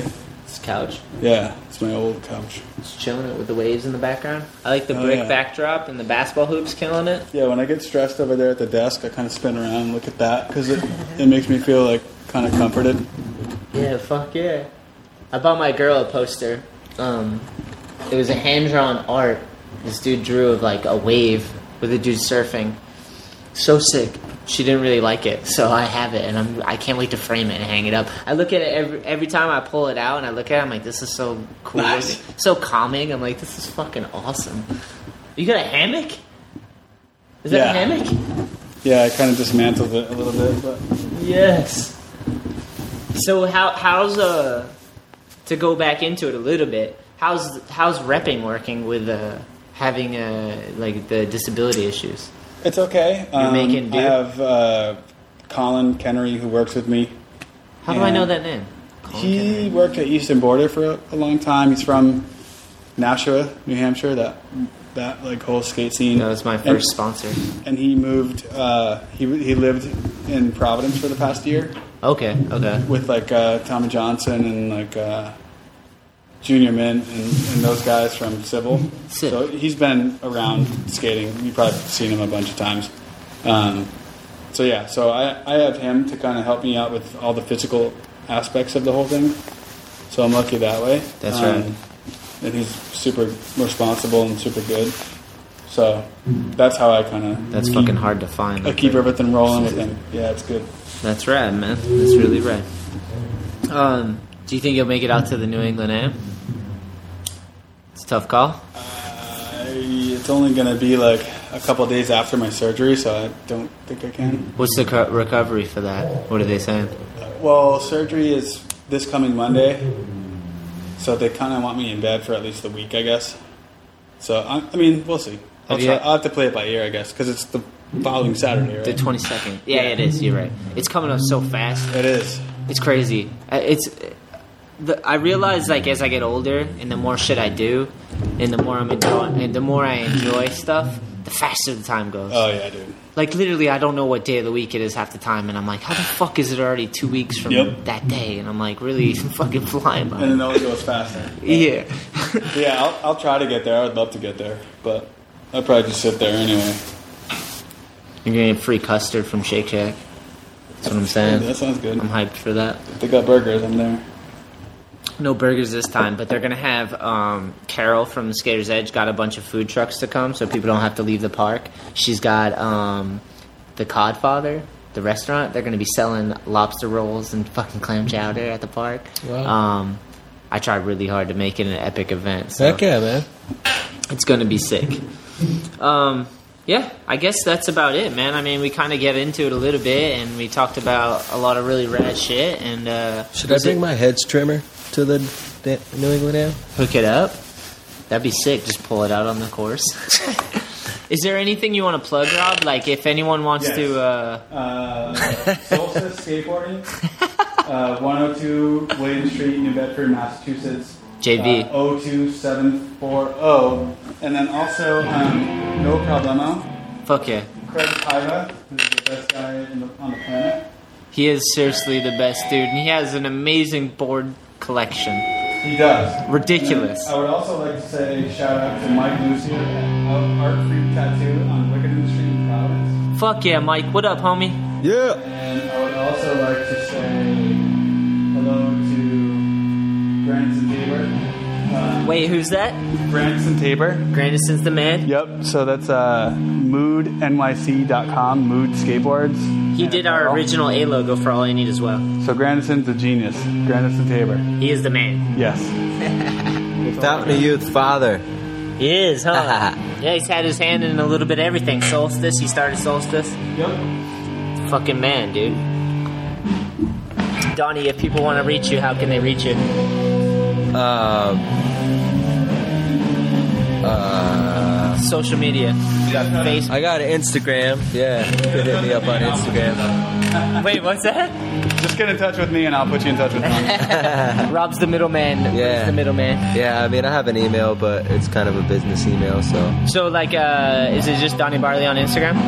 yeah. yeah Donnie yeah. Barley on Instagram. And Donnie Barlow. Yep. There's a roll, roll with, Wa- roll with Rob, right, on Instagram as well. Yeah, follow that. Show support. Um, and Facebook. Um, yeah, man. I'm, I'm hyped you came on the. g- I'm hyped you guys came on, and I appreciate it. And I think Donnie's gonna come back on, right? Yeah, man, I want to come back on. I also want to say, Anthony Shetler, I'm proud of you, dude. Man, he's like Anthony Shetler's been my uh, my little brother, but he's like been my little big brother. It's crazy when you got a young kid that's you know giving you a lot of inspiration and teaching you. Yeah, It's weird. It's weird. It's mutual, man. Like we've we've kind of like had a tug of war of influence on each other. It's been amazing. absolutely. It's absolutely. cool. It's cool. And then I'm hon- uh, you know honored to be here next to my boy Rob, share the times with him, and uh, thank you, Anthony. Thank you, Anthony. I appreciate Dude, it. Rob, For sure. thank you for sharing, man. It's fucking You awesome. have a really good eye for. You have good morals and good ethics Thank you. That means a within lot. within and without, you know, inside and outside of skateboarding. And I think that's super important. And I really respect that and appreciate that. Dude, I appreciate that. That means a lot, man. I, I I'll tell you this. I try extremely fucking hard, all the time, I know you're doing it. It shows. and I'm not always right, and I'm not always on point. But as I get older, I feel like things are coming together, and I'm understanding myself, and I'm understanding what's important, and I have a deep, deep, deep appreciation for life, not just mine, but others and everyone, just in general. I'm really happy I'm really happy that I know so many awesome people, and I'm glad that none of us are. I'm glad that we're all brave, and that's what I. That's why I'm really hyped that we did this podcast because I've always talked about my hardships, and uh, I think we need to. I think that we need to let we need to be able to share a lot of shit with each other because it makes everything that much easier. For a long time, I carried a lot of burdens I, I carried a lot of burdens i- on my own. Shit that, because I couldn't talk to people about shit that was going on in my life. And it shouldn't be like that. I think the world should be a little different. I think we should be able to talk about this shit. And it's not, it, everyone goes through hardship and struggle. And it's like, the more we can share with each other, the more we can be in the moment together, the more we can get it out there, the easier it is. And, and it's not about it's not about the years you live; it's how you live the years. And it's like you like I said, I felt like I've lived a lot longer than people because I've tried to appreciate each moment. We all need to do that, man, and and I appreciate you for being strong, man. I, I'm listening to you talk about stuff that I can't even rel- relate to, and uh, and you know, and I'm I'm in awe, man, that you can uh, talk about it and that you're, you know, it's an everyday struggle, and I appreciate that you're uh, coming on the show to talk about it. That's fucking awesome. And there's people Yeah. out out there that can relate, and I know that for a fact. And it takes someone brave enough to be like, this shit is hard, but I'm gonna talk about it, put it out there, and like, you didn't have to. You could have told me no. You could have, you know what I mean? Or like, I know tons of people that do I, I tried to get JV on the podcast just to talk to him about skateboarding. I can't even get him on because he's embarrassed or whatever. I don't even know why. But it's just like, I feel like we need to share more. And I think with the social media, with the technology we have today, everybody should be transparent, show your heart, show your strength that's how we're gonna succeed is just show your heart be transparent and share and then we can all we can all be inspired and that's fucking what's im- so important to me and i Oh, need that i need that from you i need that from you and i need that from myself so i appreciate all you guys Yeah, very man. much so You're a good guy with a good soul. Thank you so much. You guys are fucking awesome. real. And this is an awesome show. So please leave some feedback on iTunes and uh, we'll put all the links up so you can check everything out. And uh, don't walk by pennies. Please pick those motherfuckers up. Because if you walk by them, you're not appreciating that shit. Pick those motherfuckers up. I don't care if they're on tails or not. Pick them up. Finding money's good luck, fools. Thank you. Peace. Peace. Peace. Thanks for the band too. We should plug them, but they. I think it's Donkey Dick. That's their name. Donkey Punch. Hang on, brothers and sisters. Liberation is near.